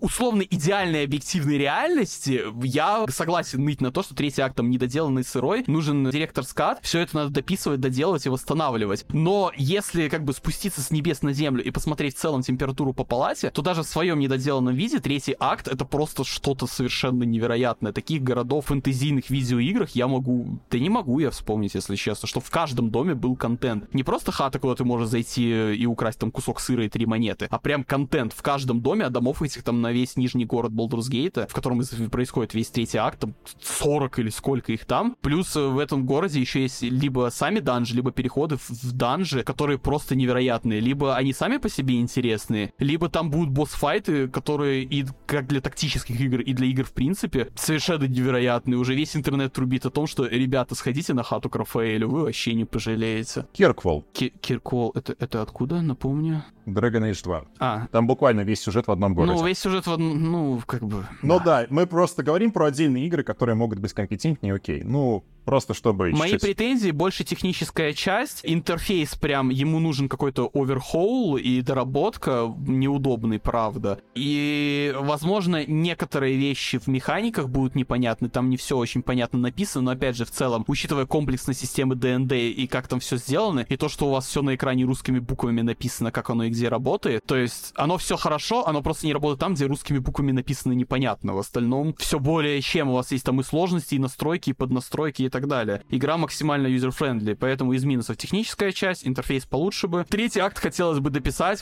после концовки хотелось бы эпилог. На этом все. И как бы это так-то минусы, то есть минусы, которые, из-за которых не хочется игре ставить 100, игре хочется ставить 97. Собственно, у нее примерно столько-то и стоит. Дай бог бы всем играм такой набор минусов, потому что в остальном я вообще не вижу смысла до чего-то докапываться и критиковать. Все работает э, либо отменно, либо достаточно хорошо, чтобы к этому было как-то уже, не знаю, зазор сторону придираться. Потому что, ну вот я просто очень много читал какой-то определенной критики. Я не питаю иллюзий, что это вышла вот идеальная игра, и все остальные игры теперь официально не нужны. Я читал много критики, но знаешь, я читаю эту критику, и такое ощущение, что будто люди не знают, что остальные видеоигры существуют. Где все это сделано просто типа в 10 раз хуже. На фоне этого то, что Baldur's Gate 3 в чем-то делать не идеально, это вообще, ну как, даже не претензия. Это просто смешно. Поэтому спасибо Свену Винке, он вот сделал игру, которая лечит игровую импотенцию, возвращает вот эти эмоции, когда ты 8 лет запускаешь игрушку и находишь любовь на всю жизнь. Сделал лучшую игранизацию ДНД, и в целом эта игра какую-то огромную кучу достижений сделать. Честно, мне будет очень интересно смотреть The Game Awards в конце этого года, потому что у нас в один год и Зельда, которые, ну, все, в том числе и я, пророчили, что это игра года, потому что последняя Зельда — это совершенно что-то невероятное. Но тут выходит Baldur's Gate 3, которая, ну, прям, ну, слов не находится. Вот это, это вот просто вот новый этап, новое, что-то вот новое. Вот я не могу не сказать дальше вот этой формулировки. Что-то новое что можно вот обсудить, сравнить и чем будут мерить все последующие. То есть Baldur's Gate 3 разделила индустрию на до и после, теперь у нас появ... обязательно вот появятся вот эти вот фразы не как в Baldur's Gate 3. Выйдет какой-нибудь RPG, вот здесь не так, как в Baldur's Gate 3. Здесь вот, вот как Dark Souls. Да, буквально выйдет Dragon Age 4, и ее будут сравнивать с Baldur's Gate 3. Во-первых, не выйдет. Во-вторых, Starfield у нас через неделю, так что как бы соболезнования Тоду Говарду. Ой, блин. Да, здоровье погибшим. Ну, э, на самом деле, мне кажется, вот если у нас шорт-лист на название игры года состоит из Зельды и Baldur's Gate, мне кажется, что Baldur's Gate здесь в очень выигрышной ситуации. То есть в Зельде фактически главное, что есть, это комбинаторика всяких предметов и вот эта физическая песочница, да. Но в Baldur's Gate 3, как вы неоднократно говорили, тоже есть местная песочница, а еще вдобавок есть э, хорошо написанный сценарий с развилочками и еще и напарники замечательно прописанные. Мне кажется, что просто... Еще персонаж персонажи в принципе есть. Ну, в принципе, да, да. То есть в Зельде райтинг, он совершенно, по-моему, донный, и то есть хвалить его никак не получается. Из этого шорт-листа я буду очень удивлен, если Зельда выиграет. Зельда просто не для этого делалась, вот и все. Нету никакого оправдания. Если у вас в игре есть сюжеты персонажей, зачем вы делаете их такими дрянными? Вот и все. Ну да, я имею в виду то, что в Зельде в принципе нет райтинга, потому что игры геймдизайнеры и не рассчитаны на него. Видимо, они считали, что какой-то углубленный хороший райтинг будет мешать вот это флоу игры. Я не соглашусь, что его нет.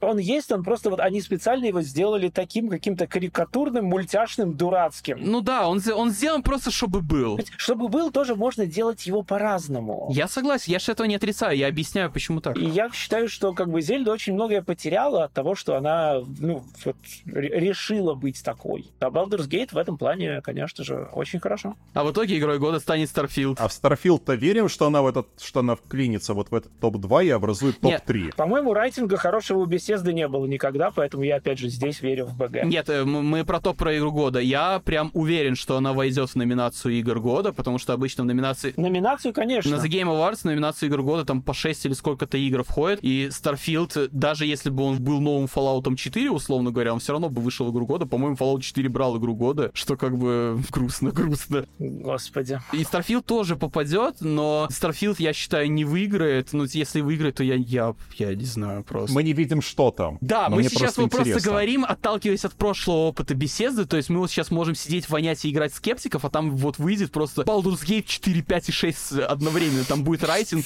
лучше, чем Властелин колец. То есть мы, ну, нельзя исключать возможности, вот то, что статистическая Пошутил. прогрессность. Слушай, всякое может быть. Вот, вот скажи, ты мог бы поверить, что игра Атлариан, которая является третьей частью забытой серии, которой 20 лет ничего не выходило, у нас станет претендентом на игру года? Вот вот давай не зарекаться. Причем неиспоримо, буквально ультимативный. Original Sin уже была одной из номинантов на игру года. Тут они... Хорошо. Э, условная Original Sin 3 по другой лицензии станет равноценной игрой года с новой Зельдой. Ты мог бы вот месяц назад поверить в эту мысль? Честно говоря, я просто мне показалось, что новая Зельда не, не настолько крутая, поэтому да, конечно. А это уже не важно, что ты считаешь. Это еще это Зельда, это уже бренд. Вот именно. Условно говоря, типа, мог бы ты поверить, что там шутер от хорватов, вышедший в этом году, станет э, в одной номинации за шутер года с новой Call of Duty. Для меня шутеры от хорватов всегда лучше, чем Call of Duty, так что да. Ладно, все, это бесполезно, я, я, я, я, я все, все, я сдаюсь. Короче, Starfield в игру года попадет, но я считаю, что не выиграет, а в плане ожиданий я везде говорю, я от Starfield хочу, чтобы хотя бы геймплей лук был нормальный. В райтинг я не верю, у беседы нормального райтинга, я бы сказал, в целом никогда не было. В Моровинде классный лор, но диалогов или персонажек интересных там... ну нет. Остальные игры и того хуже. Райтинг у них всегда был омерзительный, ролевая часть после Моровинда в принципе не существует. У них там вся ролевка это вот именно вот это вот геймплейные цифры. То есть если посмотреть там на перки, то это повышение урона, там криты и так далее, и так далее. Что, кстати, классно сделал New Vegas, он по сравнению с третьим Fallout добавил много перков, которые именно на ролеплей работают, а не на то, как стреляет твое оружие. То есть я хочу, чтобы Starfield, по крайней мере, было вот именно что весело летать по этой тысяче планет, стрелять из бластера, собирать мусор, что-то крафтить и себе циферки поднимать. Причем там видно по предпоказам, что у Starfield будут какие-то э, ролевые потуги, то есть предыстории, квесты завязаны на предыстории и прочее. Я на это хочу посмотреть, мне правда интересно, никакого хейта. То есть э, тут дам шанс ну, беседе. Тоже может, интересно. может быть и сделают, но я не верю, что они реально вот покажут уровень, потому что они никогда не показывали уровень. Ну, у них прям чудовищный райтинг. Я надеюсь, что хотя бы геймплей это будет прикольная игра. Если нет, если у нас опять новый Fallout будет, то miss me with this shit. Ну, посмотрим. Я пока готов поверить в то, что Starfield потекается, но да, я согласен с тем, что с райтингом у них последние пару лет были проблемы. Потому что экстенсивный путь развития, а не интенсивный. Угу. Ну да ладно. Классно мы обсуждаем Baldur's Gate 3. Причем самое интересное, у меня абсолютно так же другой подкаст заканчивался. Это потому, что Baldur's Gate 3, вот, ну, явление, это уже больше, чем просто очередная игра и один релиз, который мы можем обсудить как бы внутри этого самого релиза и ни на что больше не отглядываться. А все, господа геймеры, а все. Прошла эпоха, когда мы все РПГ мерили Ведьмаком 3. Теперь вас все будут заталбывать новой тройкой. Теперь везде, в каждом комменте вы будете видеть Baldur's Gate 3. И никуда вы от этого не убежите. Так что советую вам морально готовиться уже сейчас. Это Dark Souls от мира РПГ. А, нет, подожди, я даже больше скажу. В этой игре можно собирать команду, и все, кому ты помог, потом тебе помогут в финале в большом сражении с огромными летающими фигнями. Прямо как Mass Effect 2. Вау, вот эта игра.